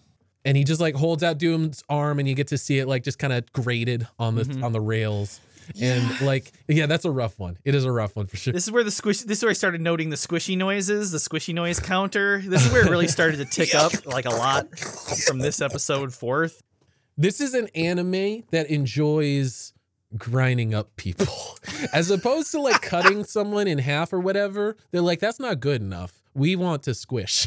Yeah, they do. You know, like the the one dude early on gets like his face punched into death. You know, like they. That's right. I forgot about him. I would say it's a brute force anime. People don't get shot too much. Yeah, they get they get like disfigured. um, they do they do as they're talking about like the rail tracer slash Claire. They're like he likes to disfigure the bodies to make sure that he has done the job, mm-hmm. which is one Yeah. way to look at it, I guess. that's why his like assassin code name is Vino because it looks like he's stained in wine after he's done. Yep. the eye roll was appropriate, Shark. It would be very interesting if there were like an episode where there was a character that he really thought was dead but wasn't, and they were just like really like, like maybe it'd be a bit much, but like Mhm. you know really disfigured or something, and they'd be ding, a little fat little bit there. I just love how all I just put was Vino is an assassin. Pug. just pug. Uh, there are like so many people who kill people on this train. What the heck, guys? A lot of assassins. Come on. I have I have Ladd v Claire assassin fight in my notes. Yeah, so like Ladd comes in and he's like, "Oh man, this is the best. This is the best, most bloodiest puddle I've ever splashed in." and he's like dancing around. He's like, "Oh, I'm gonna kill that guy. I hope he's a little bit fat and certain that he's not gonna die today. That'd be perfect." right about one of those two things. well, so- oh yeah, uh, the goose guy, goose, the blonde-haired guy with like the. He's always like squinting. yeah. This is where we kind of learn about the black. This is, this is like the leader, like the black suits. The black suits, yeah, the the Huey, the Huey Deweys. Mm-hmm.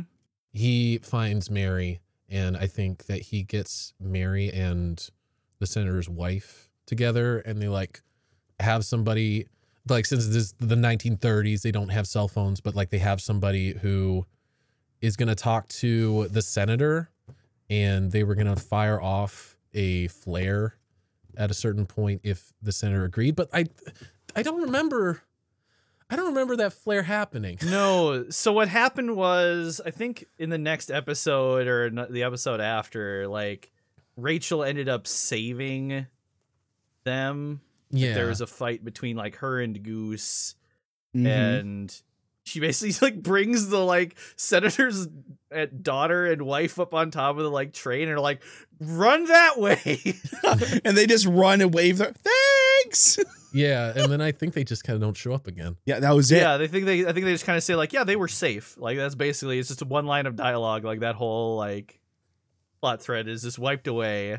Like yeah, no, they were safe. They they made their way to the second class carriages and uh To, to to be fair, like everybody had a plan at the start, and I think none of them kind of are are in motion anymore. none of the plans worked out. Like like at this point, all of the plans are gone. Like the only people who succeeded, I think, were Isaac and Miriam. They're the only ones who got anything close to what they thought they were going to. Oh yeah, yeah, yeah. Like later on, they're like, "Oh, we did steal some from the train. Yeah, yeah. they did manage to steal some from the train." Well, in uh, episode nine too, they did uh, Ladd bring the the little boy Ches. in- Oh, or- yeah. Oh, oh yeah, Ladd, Ladd Russo. It literally was just like, bro, can you kill everyone in the diner diner train, please? Please. which was a bit of a hail mary. that was I love how he like butters him up too, and he's like, Yeah. Mister, you'd be a real prize fighter." Mister, you kill so good. yeah, yeah. you punch real hard. I'm just a little baby. I'm not scarred in the least. oh boy, we get there, don't we? Oh God. Oh, yeah. But like, yeah, then then Russo's just like, okay, this guy's way too confident. He just shoots him point blank in the head. It's like, okay, we're Yeah. done. here. as soon as he started talking about explosives and stuff, he was like, All right, I'm starting to get over this now. Oh yeah, what Mhm. was that deal with the explosives? Like, explosives existed on the train, but like they didn't. It was in the so this was like with the niece and what's his name? Nick. Like they made their way to the baggage car where like the instruments were because the black suits, everyone was like, Oh, they're an orchestra and they're carrying a bunch of instruments onto the train. Mhm. And I guess that's the explosives. Mm. And it like the like the last episode, they are like throwing luggage out of the train. And I'm assuming that that's what that is. Again, that's probably another like light novel thing. At some point, I was like, "Why are they throwing stuff off the train? I don't understand. like they're there, and that's cool, but I don't know why they're throwing things off the train. I do see some instruments in there, so I'm just gonna roll with that. You know, like they needed at least. Uh, they needed at least like a violin, okay, with with a pistol. You, you gotta have some tunes. True. It would it would have been fun if one of them had turned out to actually have brought an instrument. what if, that would have been really guys? good. I brought the I brought the violin. Ah, you idiot. Mm-hmm. Yeah. So episode ten. Yeah, so so Czeslaw asks Ladd to kill everybody on the train, Yep. and Ladd's like, I don't like being bossed around, and so he just shoots him in the face. Yep. Um, and Czeslaw, who we've figured at this point is immortal, gets back up mm-hmm. and walks out, and he's seen by uh, the rail tracer. I love the name of episode 10. It's so good. Czeslaw Meyer is forced to rework his Tremble Before the Spectre of Immortals strategy. which it is kind of like a lot of his character is all he can ever think about Mhm. is running into an immortal and being devoured Mhm. and and that Mhm. kind of is is is why I kind of feel like that's the monkey's paw is that like Czeslaw gets to live forever but is he even having a good time with it I, he seems like he just wants to die really They they make it very clear that he's had a very bad time. Mm. And but yeah, like most of his interactions with the other immortals were pretty bad and like his first long-term like relationship with someone he knew before he was an immortal, he had to devour them because of the things that were happening. Mhm. Mm-hmm. So like it totally tracks that he would feel that way. This episode it kind of starts with like Lord Huey is like in prison and like this the senator guy it walks in to like talk to Lord Huey. which which again like I don't feel like they ever showed whether or not that flare was shot I don't think they did. I think cuz I remember in the first or second episode the senator says, "Well, if, if you know, they told him that his wife and daughter were on the train and he's like, "Well, if they live or die at this point is up to fate." And I was Yeah. like, "Whoa. Whoa. Wow. Are you talking? Did Wow. Goose say that? Because I think Goose said something more like "That's up to your husband now" or something like that. I think he said that, but then also like earlier, I think the senator said something like when he's like in his office.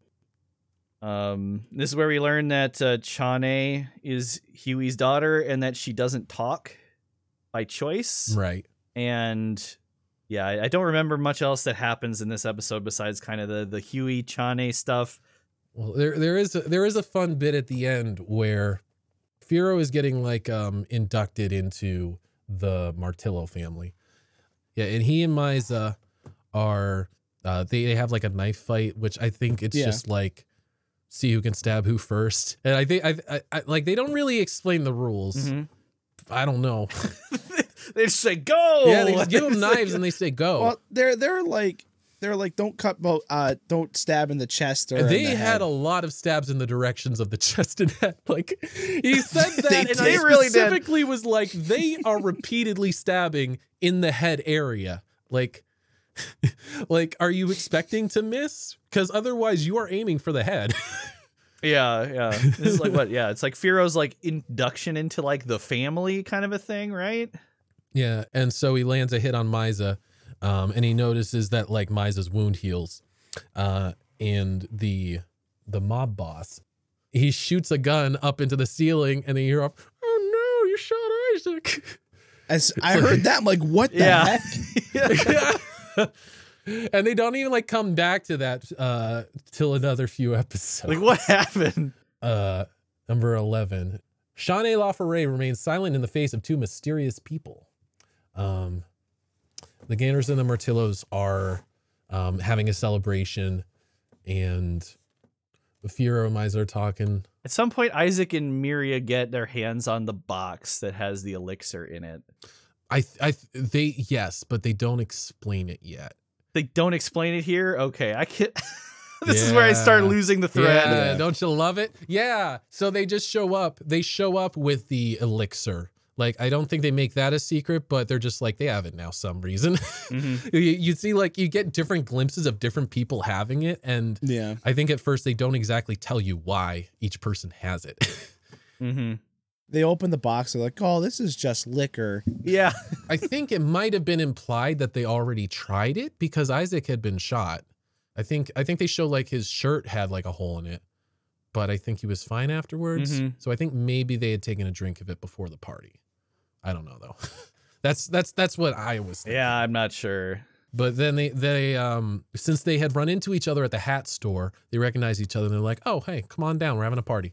So yeah, they uh hang out at the party and there's like stuff going on outside that like oh, doesn't happen for a few episodes. I'm trying to get the episodes in track. It, yeah, it cuts to like Czeslaw meeting the rail tracer. Mhm. It starts getting really cut up. It really does. I think in the last in the last few episodes. like they cut they cut like every like two to three minutes. It's like jumping back and forth between different time frames and characters and I know episode 11 was literally the one where where the rail tracer was literally torturing Ches Chesnall, like biting his uh his fingers off. Oh, Oh, yeah, yeah. Like, that that was kind of like Czeslaw gives like some background of like someone who's important to him, and I couldn't I couldn't tell. You, you guys tell me. Like, did you feel like the person that Ch- was torturing Czeslaw like hundreds of years ago did did that seem like they were in a relationship or just friends or relatives? That's how I felt it was. I didn't think it was a relationship type of deal. I just literally thought it was just like a either a friend or uh just like he's like a family member. I it seemed like either brothers or a caretaker situation or something Mm, like that. He, did say it was like it was like someone he trusted. It was like someone who he he who I think kind of just turned on him because of his immortality, and and and the fact that like the other person was also like a sciency like let's experiment on Czeslaw here, see what happens. Uh the character I think his name is Fami. yeah, and he would just like tie Czeslaw down to a bed and just stick him with pokers and like cut off Yep. limbs and stuff. Oh yeah, Nah, bro, I've been through hell and back. I'm Gucci. yeah, because the rail tracer threatens to like kill Czeslaw, and Czeslaw's like. No, I've had my eyes poked out with a red hot fireplace poker and been thrown into a fireplace before, bro. You think you can match that? And the rail tracer's like, bro, I could flay you alive and carve your bones if you want me to. It's like real wild shit starts like conversations start happening here. I, I I am glad that um they they did kind of have like a scene where he's like, oh, this is so cool, you know, he like he does the hand to the train tracks thing again with Czeslaw, and Yeah. I'm glad that they just were like, and that's enough. Yeah, you know, coulda like because it could have been like, let's do 10 more minutes of random torture scenes. It's like, no thanks. Mhm. um, that's also where uh Claire Stanfield, the reporter woman, like she looked out the train and like saw Czeslaw's hand getting ground into a paste. Yeah, that's right. The the I do remember that. For for some reason, what happened with Ladd in this episode? He oh he he finds Chane on top of a ch- of a train, like because Chane is on top of the train now for some reason, and Yeah, like why was she there? I don't remember. It was just like because Huey uh, telepathically told her something, Oh, which also we've learned that Chane is Huey's daughter Mhm. at this point. Mhm. they play with the rules a bit. I'm like, wait, they're telepathic now? Uh, Yeah, exactly. She's just like Huey says something and she just goes, "What?" and just leaves the room like Nani? Nani. Exactly, exactly. I gotta, I gotta say, their their dynamic was really odd to me because I didn't Huey get was it. constantly like, "You are my daughter. You will give anything for me, Mhm. right?" She's like, "Yeah, sure, Dad. And if you have to, you will die for me, right?" Yes, Dad. Mhm. And it, Yeah, ex- it it's was like, very It's like that. That was that was very odd. Yeah, it yeah. was like, okay, cool, guy. The one thing I remember about like Ladd in this scene is he sees her up there and goes like, "This guy here told me everything he needed to know." And he pulled up The a guy who had like his face smashed in. And he's like, he said, Yeah. "She's up on top of the train." And then like, just stupid stuff like that that makes me love like him. Jesus Christ, it's just like if Johnny Cage was like a pure psychopath, like murderer, Johnny Cage. He just does stupid stuff like that. It's like, man, I love you, man. He he really he really loves like body puppetry. I could see him being a good taxidermist.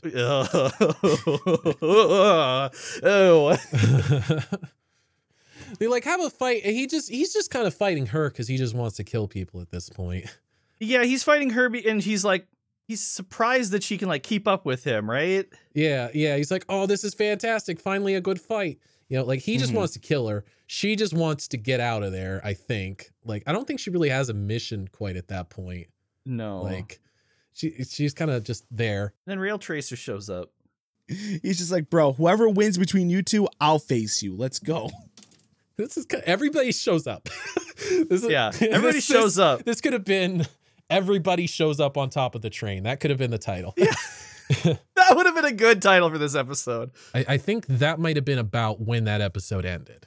I think like everybody's like up on the train. This is where it like really starts cutting around because I I have like notes from like Isaac and Miri are friends with Firo now. LOL. I love how Maiza never used an alias. Ladd is such a freak. why destroy quote why destroy such a beautiful killing machine? He says to like chane while they're fighting. And then right after that it's like czeslaw meets the rail tracer. Oh god squishy child arms. Like it cuts around like a lot. Um, this is where like the far uh, the fight with uh, Jacuzzi and Goose starts. Goose has like a flamethrower. oh that's right. I forgot about this fight. It's like, why the heck did you bring a flamethrower? yeah I don't know what the plan was. Like they were just trying to do a hostage situation. They brought a flamethrower. What for? and what? then it all cuts and then it's also intercut with like the gandors szilard firo isaac miria and dallas all being at like the party Right. Um, like Szilard shows up at the party and just kind of he does that thing where like nobody but M- Maiza would recognize him anyway. So he just shows up. Mhm. He's like, I'm here now. and then uh Yeah. Maiza's like, ah shoot. I didn't want to deal with this today. like I really wish I really wish what they would have done was like a long shot of Maiza just taking like a drink, just like yeah, that would have been cool. And then just Yeah. slam it down. just like just like okay, fine. and then yeah, uh Szilard just kind of um szilard starts just rolling him like Yeah, Yeah. J- Szilard Szilard just kind of like Maiza's like everybody get out of here, and Szilard's like good advice. Too late though. Starts shooting everybody. one weird thing about szilard is he's like trained himself so like yeah. Maiza, like Szilard comes to Maiza's table and like whatever, like a big group of dudes rolls in and is like, "Just got giving you trouble, Maiza." And He's like, "Run away!" And they're like, "We're gonna murder him." So they shoot him with full of bullets, and Szilard's like, "Still here, bro." Here's the thing, okay? He's he's immortal, but you can hold him down. Yeah, I know, right? Yeah. All like they had enough people tell them don't shoot, hold him down. Just hold Yeah. him down. I'm just so confused when how like uh Z- Szilard was just like beating the crap out of Maiza, and I'm just like, bro, we weren't you literally just going toe to toe with with uh, F- Fira like a couple episodes ago? Like, hello, Yeah. Mm-hmm. like like, what were you doing? Like then? he's just like, just getting rolled, just getting absolutely rolled. Used all his power earlier. Yeah. he has to charge up like the Energizer Bunny. I, I think at the end it's like the whole like Eve and the information brokers are at like the Gandor house and the Runoratas show up and we get like teased about the resolution of where Dallas is for like the umpteenth time. Oh, you know what I also um, forgot to bring up was um, that that that is kind of like the framing of this episode is I think this is the one where the reporter Rachel, she's like at the stack of papers. Oh, that's right. and they're like, "Oh, how'd you get your injury and all that?" And like multiple times, here's what That's got me about it, like multiple times is the guy just kind of brings up, he's just kind of like, you know, you could try paying for the train every once in a while, and the room just goes ice cold. It's like, it's real good. like, and I'm like, I mean, yeah, she could. Yeah, I like they're acting like it's a, how, how dare you ask someone why they don't pay for the train? That's rude. They're like, can, can you be a little bit more sensitive about Yeah. the subject? How rude of you. like they don't really explain why. I thought your dad was a conductor. What the hell? Thought your And she's like, my dad's a conductor. That's why I love the trains. And he's like, and yet you don't pay for them. True. Hey, Come on. rude. so yeah, like all this is happening in like 1930, which was when the party was going on. That um Mhm. Everybody's outside fighting Szilard. Uh, Szilard um, instructs Ennis to um, kill Isaac and Miria because they're like of no use to him or something. Um, Mhm. And I think that episode ends with like her going, um, "I'm sorry, guys, but I'm glad that we were able to see each other one last time." And I think it hangs on that note. I think it does too. I seem to remember it cutting at the end of the episode, right at that point. Right. Like, and then in episode 13, Did we miss it? What about episode twelve? episode 12 was Firo and the three Gandor brothers are felled by assassin's bullets. we forgot an important other part of the plot is uh is uh, Z- Szilard like kills everybody with bullets. Yep. And I think that's where they start revealing, oh hey, wait, actually everybody's immortal now too. Yeah. Because Isaac and Miriam brought the bottles to the party and they're just like, celebrate Mazel Tov. so that, that's where they start finally making sense of everything like one episode before Yeah. the end was like um so if we think about how the day went the day before isaac and miria had robbed the Genoards dallas came back couldn't get money decided to go out and rob people um a couple of mob guys started burning down a building which happened to have Barnes. Barnes was in there. Uh, just finished the potion. Just finished like seconds before the fire started. He grabs precisely two of them. Precisely only two of them. he leaves. He gets accosted by Dallas and his friends who are looking for money. Um, they, I think, end up killing him and taking it.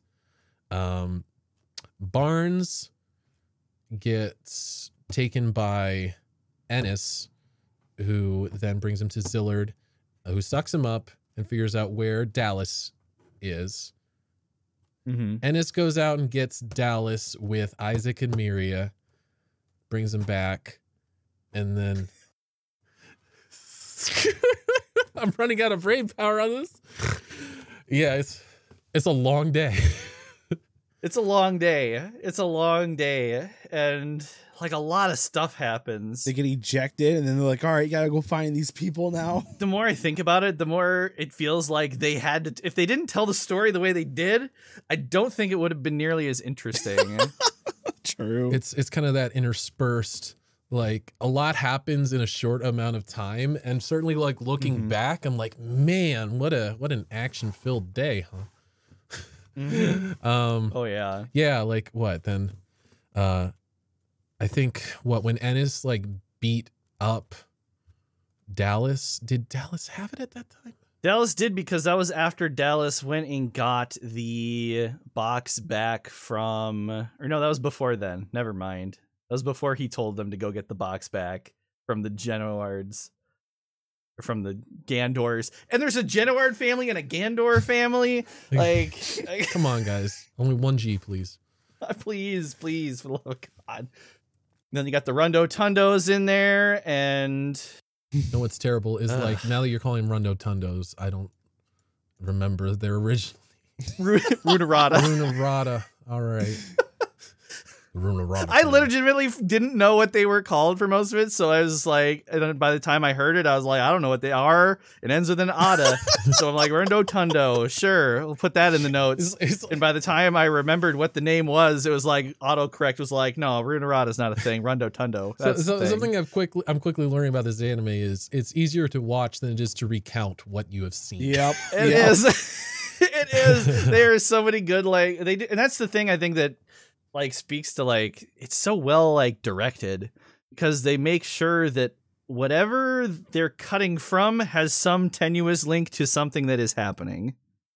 Whether it's like just a character or a thing that's being said or it's just like, oh, they're leaving you on a cliffhanger and they're just cutting away to something else entirely different. And what, what's what's tricky too is those cliffhangers have such good resolutions that like I kind of even forget that they were cliffhangers. And I'm like, and then this immediately happens. No, they waited like five episodes to tell you this. you know, so I keep catching myself almost going, and then this happened. Wait, no.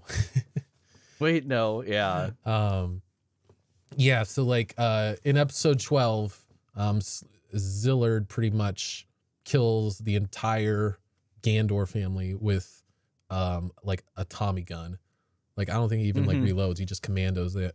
Nope. He just goes for it. Um, and I think like towards the end of the episode, all of them get back up and they're like, "What the heck?"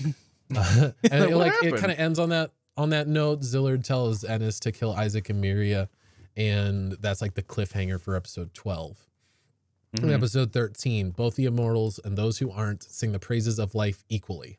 And this this one, so this one has Claire and Chane kind of talking, and um, Yeah. that's that that one was always kind of strange to me. Like, this is this is a weird relationship. Like Chane the rail tracer's like or no, Ch- not Ch- Claire. Claire the rail tracer's talking to Chane, the Huey's daughter, and is like, "I'm gonna marry you. yeah, it's like why? Carve, carve your answer on the top of this train." I'll look Like at I, it. like I get that just about everybody in this anime is unhinged, but I'm just kind of like, what's the reasoning? I don't follow. And yeah, at this point, like La- this is where we learn what happened to like Ladd's stump arm when he like Lewis shows up on top of the train after we haven't gotten into Chane's we haven't gotten into the the rail tracers like wild world view. Oh yes, yes, yes, Yes. yes, yes. Um, and actually, you know what? While we're at it, we should also, I guess, um, I don't think that we kind of like explicitly said what his original kind of mind break moment was, which was to say, um, when he was torturing Dune, Dune told him that his mentor Tony. Tony, yes, Tony, yeah, his mentor Tony was that they just killed Tony because they felt like killing somebody. Yeah. Mhm. and he just kind of he just kind of mind breaks and he looks in the camera and his face gets real fisheye wide. He's like, "Oh, I like killing too." Everyone likes killing in this anime. but uh, yeah, yeah. So like um his his worldview that he kind of gets into is essentially I think existentialism where you're like nothing exists except for what is in my Mhm. in my head, which is cool and all, Mhm. but the whole time I was just like you It's just delusional. He just sounds delusional. Yeah, I'm I'm just like cool, but I mean delusional. He's like he's Yeah, like very he's like I'll never die because this world is all in my head. And it's like oh, when if I do die, I guess I'm just really bad at imagining things. no, that you just die because you die. Like you don't have to. I can't imagine a world that doesn't have me in it. Therefore, I will never die. It's it's not a very it, uh, like I don't know if it was it was originally a better idea, but like man, it just feels kind of contrived. It feels kind of like they wanted him to be maybe like a secondary Ladd Mhm. Russo or something. I think they wanted him to be like Ladd's ultimate target. You know what I mean? Like, because Hmm. Ladd likes to kill people who don't think they're gonna die. He's like, I can't die. and he's very certain like he's more than certain you live in my brain. I can- Yeah. You live in my brain. and then and then yeah like uh so the rail tracer claire like talks to Chane and proposes to her and then i believe um he goes over to fight Ladd russo who's more interested in him now because you know he just spouted this whole thing about i'm never ever ever gonna die so Ladd's like okay that's my new target And then Chane's also there. Like, well, he kind of let Chane get away because he was like, Yeah. carve your answer to my proposal. Yeah, he, he told her like, "There's a bridge coming up. Jump off there if you don't want to die. The dudes in black suits don't want you to live either." And so he goes to fight Ladd. And and Lua shows up. Appears, yeah. like like which bugs me a little bit because I'm like, why is this the only part of the story where her existence matters? like they've they've set it up, you know, they made it clear kind of like her her kind of puzzle piece in the story is like she's somebody who she's like Ladd's final kill or whatever, you know, she's he wants to kill the whole world somehow and and kill her last. But like she she only exists for this moment, which is to say, she exists to pop her head out and say, Ladd, what's going on? And then have the rail tracer grab her and say, All right, she's going off the train. She's going off or you're going off. like, rather convenient. Yeah, yeah. So, like, she pokes her head out. She's like, Ladd, please stop. And the rail tracer's like, Oh, she's the she's the one that he wants to kill last. And so he's just like, she he ties a rope hmm around her neck, I think. And like uh he ties the other end of the rope to like a passing tree or something. It was like a passing claw from like uh from some some kind of metal fixture. Mm, like like a like a rail type metallic fixture. Yeah, but anyways, so so he says like either you can kill me or you can save her to kill her later. You know, it was kind of like the choice he went with. And Ladd grabs the rope, and we get a very beautiful bit where the rope is like grinding his fingers off. Oh yeah. That, that was that was one of those moments where it Mhm. was a little gruesome. It was real up close and personal with those fingies. they really were having a ball with like that that effect of just bodies kind of coming off by the fingers. Getting mutilated. Um, so that kind of that kind of wraps up Ladd's involvement in the whole thing. That's pretty much like the end of Mhm. Ladd's story. Is he flies off. Chane is kind of resolved as well because she leaves. From Manhattan. And it's also kind of the resolution of the rail tracer. Those three stories are just over at that point. Like Yeah. rail tracer's just he's done killing. Yeah, the rail tracer's kind of done with his thing. He's the fight between Goose and Jacuzzi is kind of the big last thing. My only note on this fight is glove gun. I Okay, just like and what gets me about the glove gun is he is sure to make sure that Jacuzzi knows precisely how it works and everything instead of just like using it. like he explains it to him. That's right. if I have a glove gun, I don't want the other guy to know I have a glove gun. That's like that's like if if like the assassin from like Assassin's Creed was like, check out this knife. Shink. It's good for when people aren't aware that I'm about to kill them. Unfortunately, you are aware that I'm gonna use it. Yeah. Like the person's back and be like, oh, okay, so I'm gonna stay away from your knife then. I'm just so confused because Jacuzzi could have punched this dude, but literally all I put was Jacuzzi use headbutt because that's all he was doing was headbutting the dude. he loved headbutt. That was that was kind of the climax of it. Was like um Isaac and Miria got like tossed off the train and had like this hilarious bit where yeah, where Isaac is holding on to the rope. Isaac is holding on to the rope with like one hand uh and fl- flying around with like Miria like grabbing onto him. Like the whole time, like there's only ever like one hand holding on to this rope. Yeah, so they find Czeslaw tied up underneath the train, or, like the the rail tracer him. put him there after like the squishy arm experiment. So Czeslaw, he's like, I need to find the immortal and devour them before they devour me. And you know, Isaac and Miria go save him and wake him up. And Czeslaw sees his arm heal and is like, I need to kill them. I need to kill them before they kill me. and It's like he's he's like these Isaac and Miria are these bloodthirsty killers.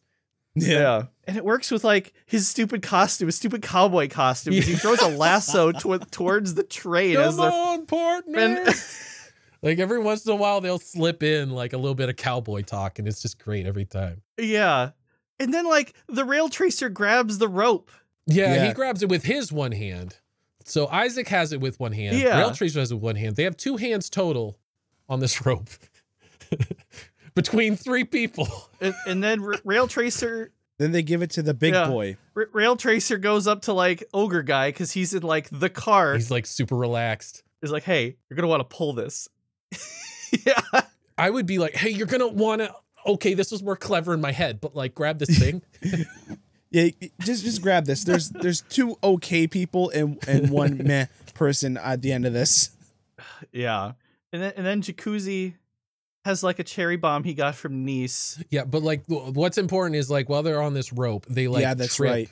Goose, um, the blonde squinty eyed oh, guy, right. and like cause him to like fall on his back.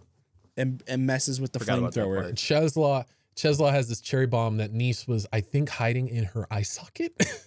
like I don't. What was your impression? Did you think she had it in her eye socket or just under the patch?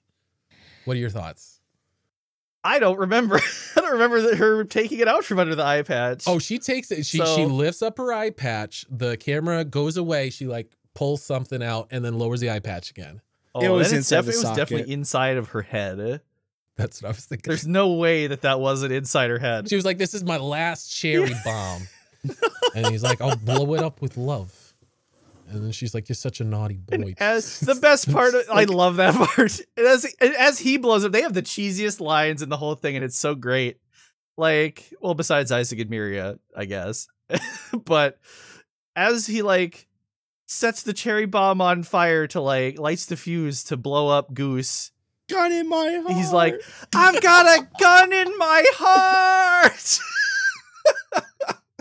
I'm just Yeah. like, I've got a gun in my heart. I love it. He just he just runs at him full barrel. I think that's when he headbutts him. Or I think he's, he, there were multiple headbutts. I think it was yeah, one of them. like he's um. What ends up happening is like because he like fell on his back, like it wrecked his um his uh, flamethrower. That's so he was right. able to like um he was able to set off the cherry bomb and i think also i don't think the cherry bomb was what threw goose off the train i think i think um jacuzzi just like headbutted him Oh, that's right. Okay, no, you're right. like you're what right, ends yeah. up happening is he falls off the rear of the train and onto like his flamethrower so we get a nice little and i i i mean i think it ends that I think that's the end of their story. Yeah. Yeah, like uh, I think I think this is where we're very solidly getting into like the the ending of the story. And what's kind of what's kind of whiplash is it's a quick ending. it's like there's a Mm-hmm. It's real lot quick. of stuff that we have just followed, and then like things resolve fairly quickly. There are just so many good like moments in this last episode. Yeah. So Yeah. like the I I think the tr- uh I think like pretty much everybody dangerous on the train has been murdered or subdued or whatever. Yeah. Yep. Ladd and Lua are off the train. Goose got killed in a fiery explosion. Chane leapt off at the bridge. Rail Tracer, we don't know where. they don't really explain where he went. He Yeah. he during the credits is like reads her thing and is like she she wrote a thing like I'm in Manhattan, come and find me. And he's like it'll sure be a while before I get there, but I'll get there. but I'll get there. I'll get there I'll one find day. you in Manhattan. Kid, you can't talk. and that's so that's like the the the kind of wrapping up of what's happened on the train back in 1930 at the party we had left isaac and miria uh szilard uh ennis Everybody else. yeah and everybody else szilard has told ennis go kill those people um Hmm. and this is kind of like where we come out on the other side of the cliffhanger where ennis decides actually no and she goes to attack szilard and he's kind of Yeah. like every homunculus i've ever made has betrayed me which again is like uh dude yeah. there's a pattern here Huh. it's you um Interesting. but like all the rest of the the the martillo family comes outside and is like hey actually we're not dead and um those those two guys who had set off the fire earlier in the day um decide to set szilard on fire Yep. yeah. and then i think it's uh firo um Mhm. yeah like like ennis tells him how to do it in like slow motion And he's like about put his hand put your hand on his flaming head firo he's like wah and she's like yeah and she's like now think about eating That i'm is like true. what if he just slapped your hand away Yeah. I would be like, I would be like, put your hand on his head and think I want to eat. But she's like, put your hand on his head, and then I'll tell you step two later. It's a bit complicated. Okay? Like, dang it all. it's complicated.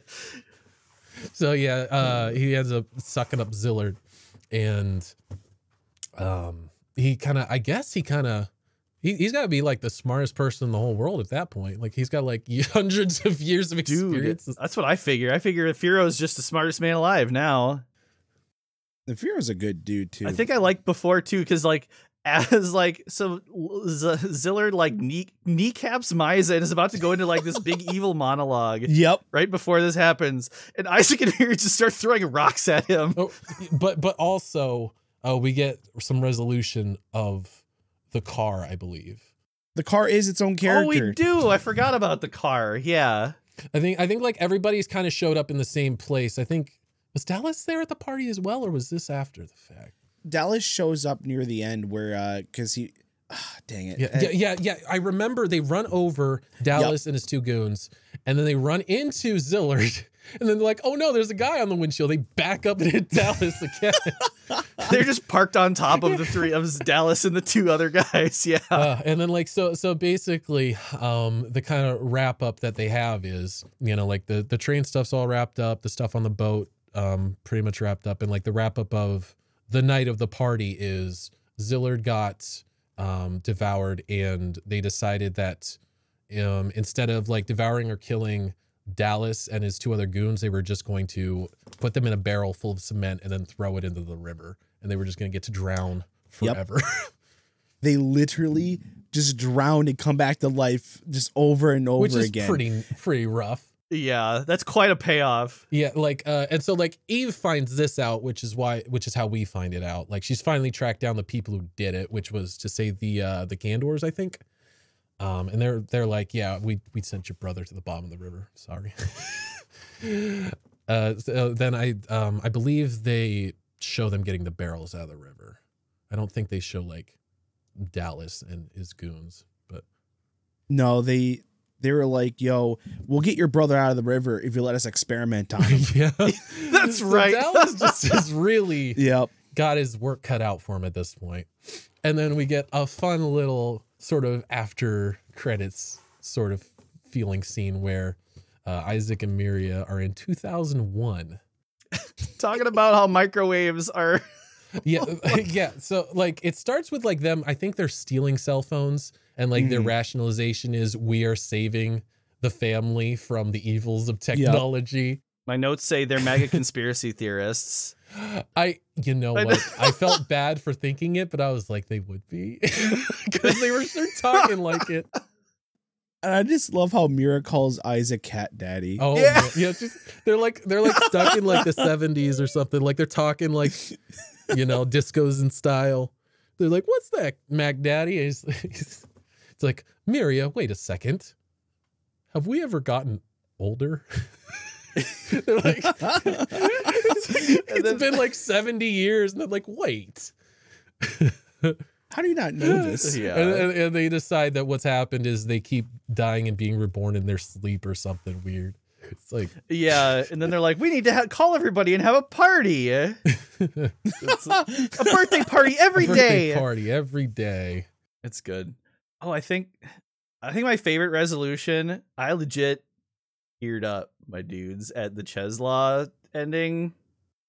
Bro, When, right? like, so after they're like on top of the train, even like Isaac and Miria have like Czeslaw's like, just kill me, just kill me already, devour me. And he's like reaching out to Mhm. like try and like counter devour, and Isaac and Miria are like, "Oh Czeslaw, you sweet baby boy," Yeah. you know, like, and and he's like, "Wait, they don't want to kill me? I'm confused." And he's like starts crying about how like no one's ever like cared for him like that. No one's ever not wanted to kill me Mhm. before. yeah. And when they get off the train, they meet. Yeah, so like uh Ennis and Firo have like become an item and Mhm. they decide, you know what? We're just gonna give this child to them as a Yeah. present. They're like Isaac and Yep. like, "We got you a present, Dennis. It's a child." it's a And child. Ennis is like, sure. Why not? cool.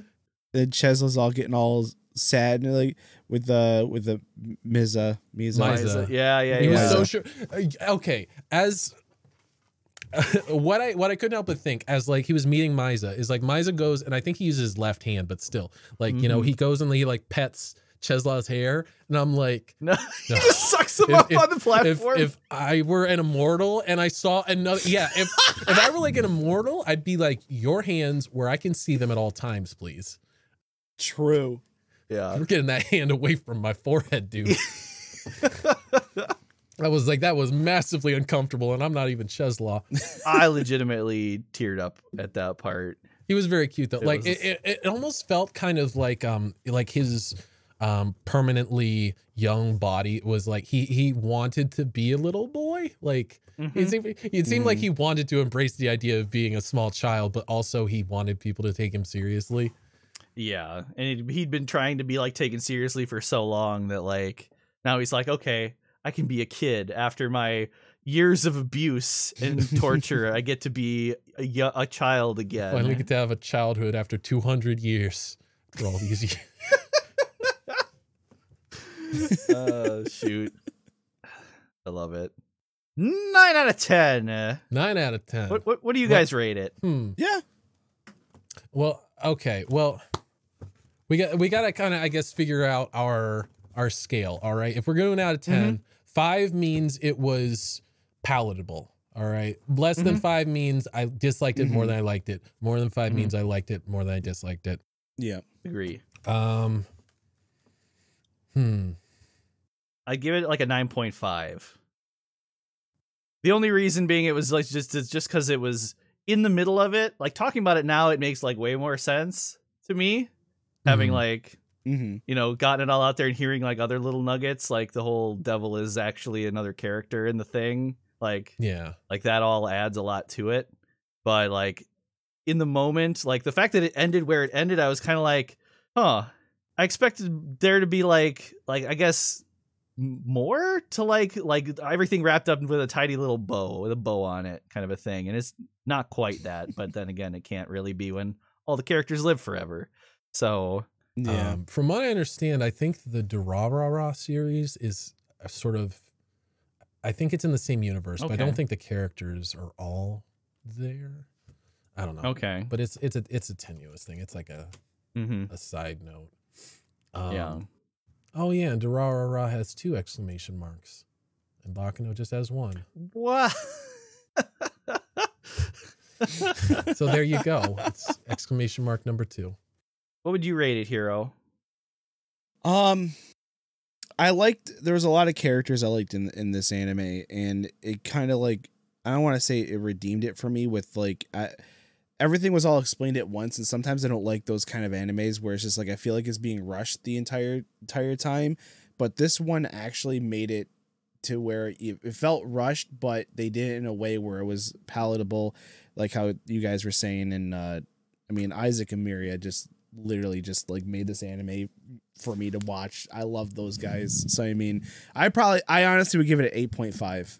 Yeah, I agree that like definitely the strongest part of the anime was the characters itself. Like there were tons of them, but I don't Mhm. think any of them were necessarily out of place. I think if anything, the only problem I had was some Mhm. characters didn't get as much time as they could have used. But really, that was gonna happen with the fact that they did this in 13 episodes. And like looking back, that is a lot True. that they did in 13 episodes. there's like two dozen characters like even characters that we really didn't mention all that much like the gandor brothers and like they all had like personas that you could easily pick up on in like the whatever combined six minutes of screen time that they have I'm I'm gonna I'm gonna I think I'm I'm gonna give it an eight point five as well. I think I think I agree with Hero. I'll temper it a little bit. You can give it a nine point five if you like, but now you're gonna have to really make that ten count, dude.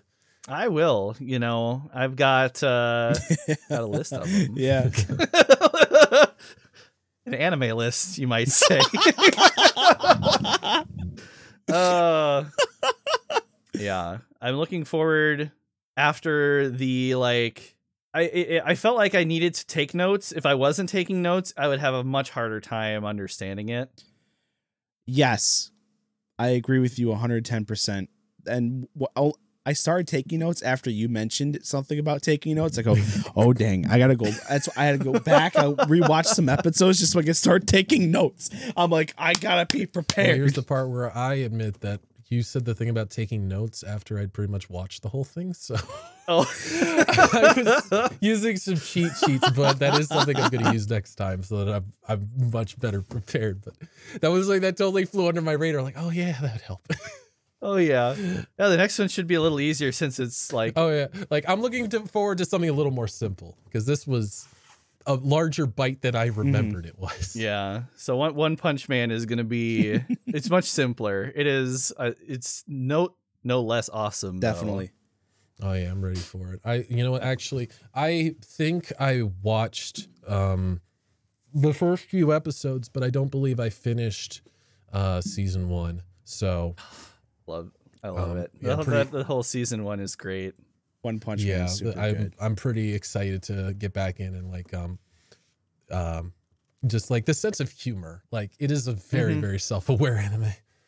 Oh my god, And yes. I'm I'm ready for something a little more light, a little more humorous. Yeah. All right. Well, I don't think that we quite have a sign off yet. Do you guys have any ideas for sign off? Nope.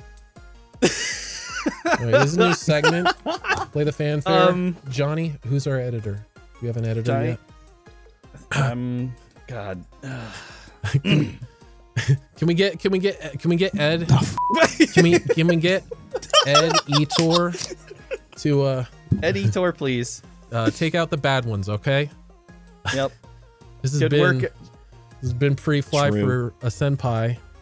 Stay All the harems say Oh my God. pretty fly. Oh no.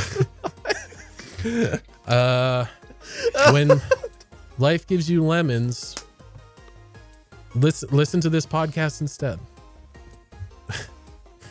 True. um, We're, we'll work on it. We gotta work right, on we- the intro. we- we- that- that's you know what I realized too? We didn't even introduce did we? ourselves. We kind of just went into it. we kind of did just go into it. We went in on it. All right. Yeah. All right. This is fine though. All right. bloop bloop bloop bloop bloop. Editing technology. Hello everybody. We have already. Wait. Uh, hello everyone. We've already finished the episode, but now let's make the intro. This is pre-fly for a Senpai episode one, Baccano. Tell We're us a little stop. bit about the No, we plot are- of Baccano. We already did that part. No, let's let's go again. Again. No. Okay, we, We gotta to redo again. it, huh? Again. gotta redo it. We gotta have like we're doing one shot, okay? One shot. Here we go. One shot. Okay, that, that was you know No, we got button up a little bit. No, I'm done for tonight. My brain is out. My, I mom, can't, my I can't rehash this story a second time.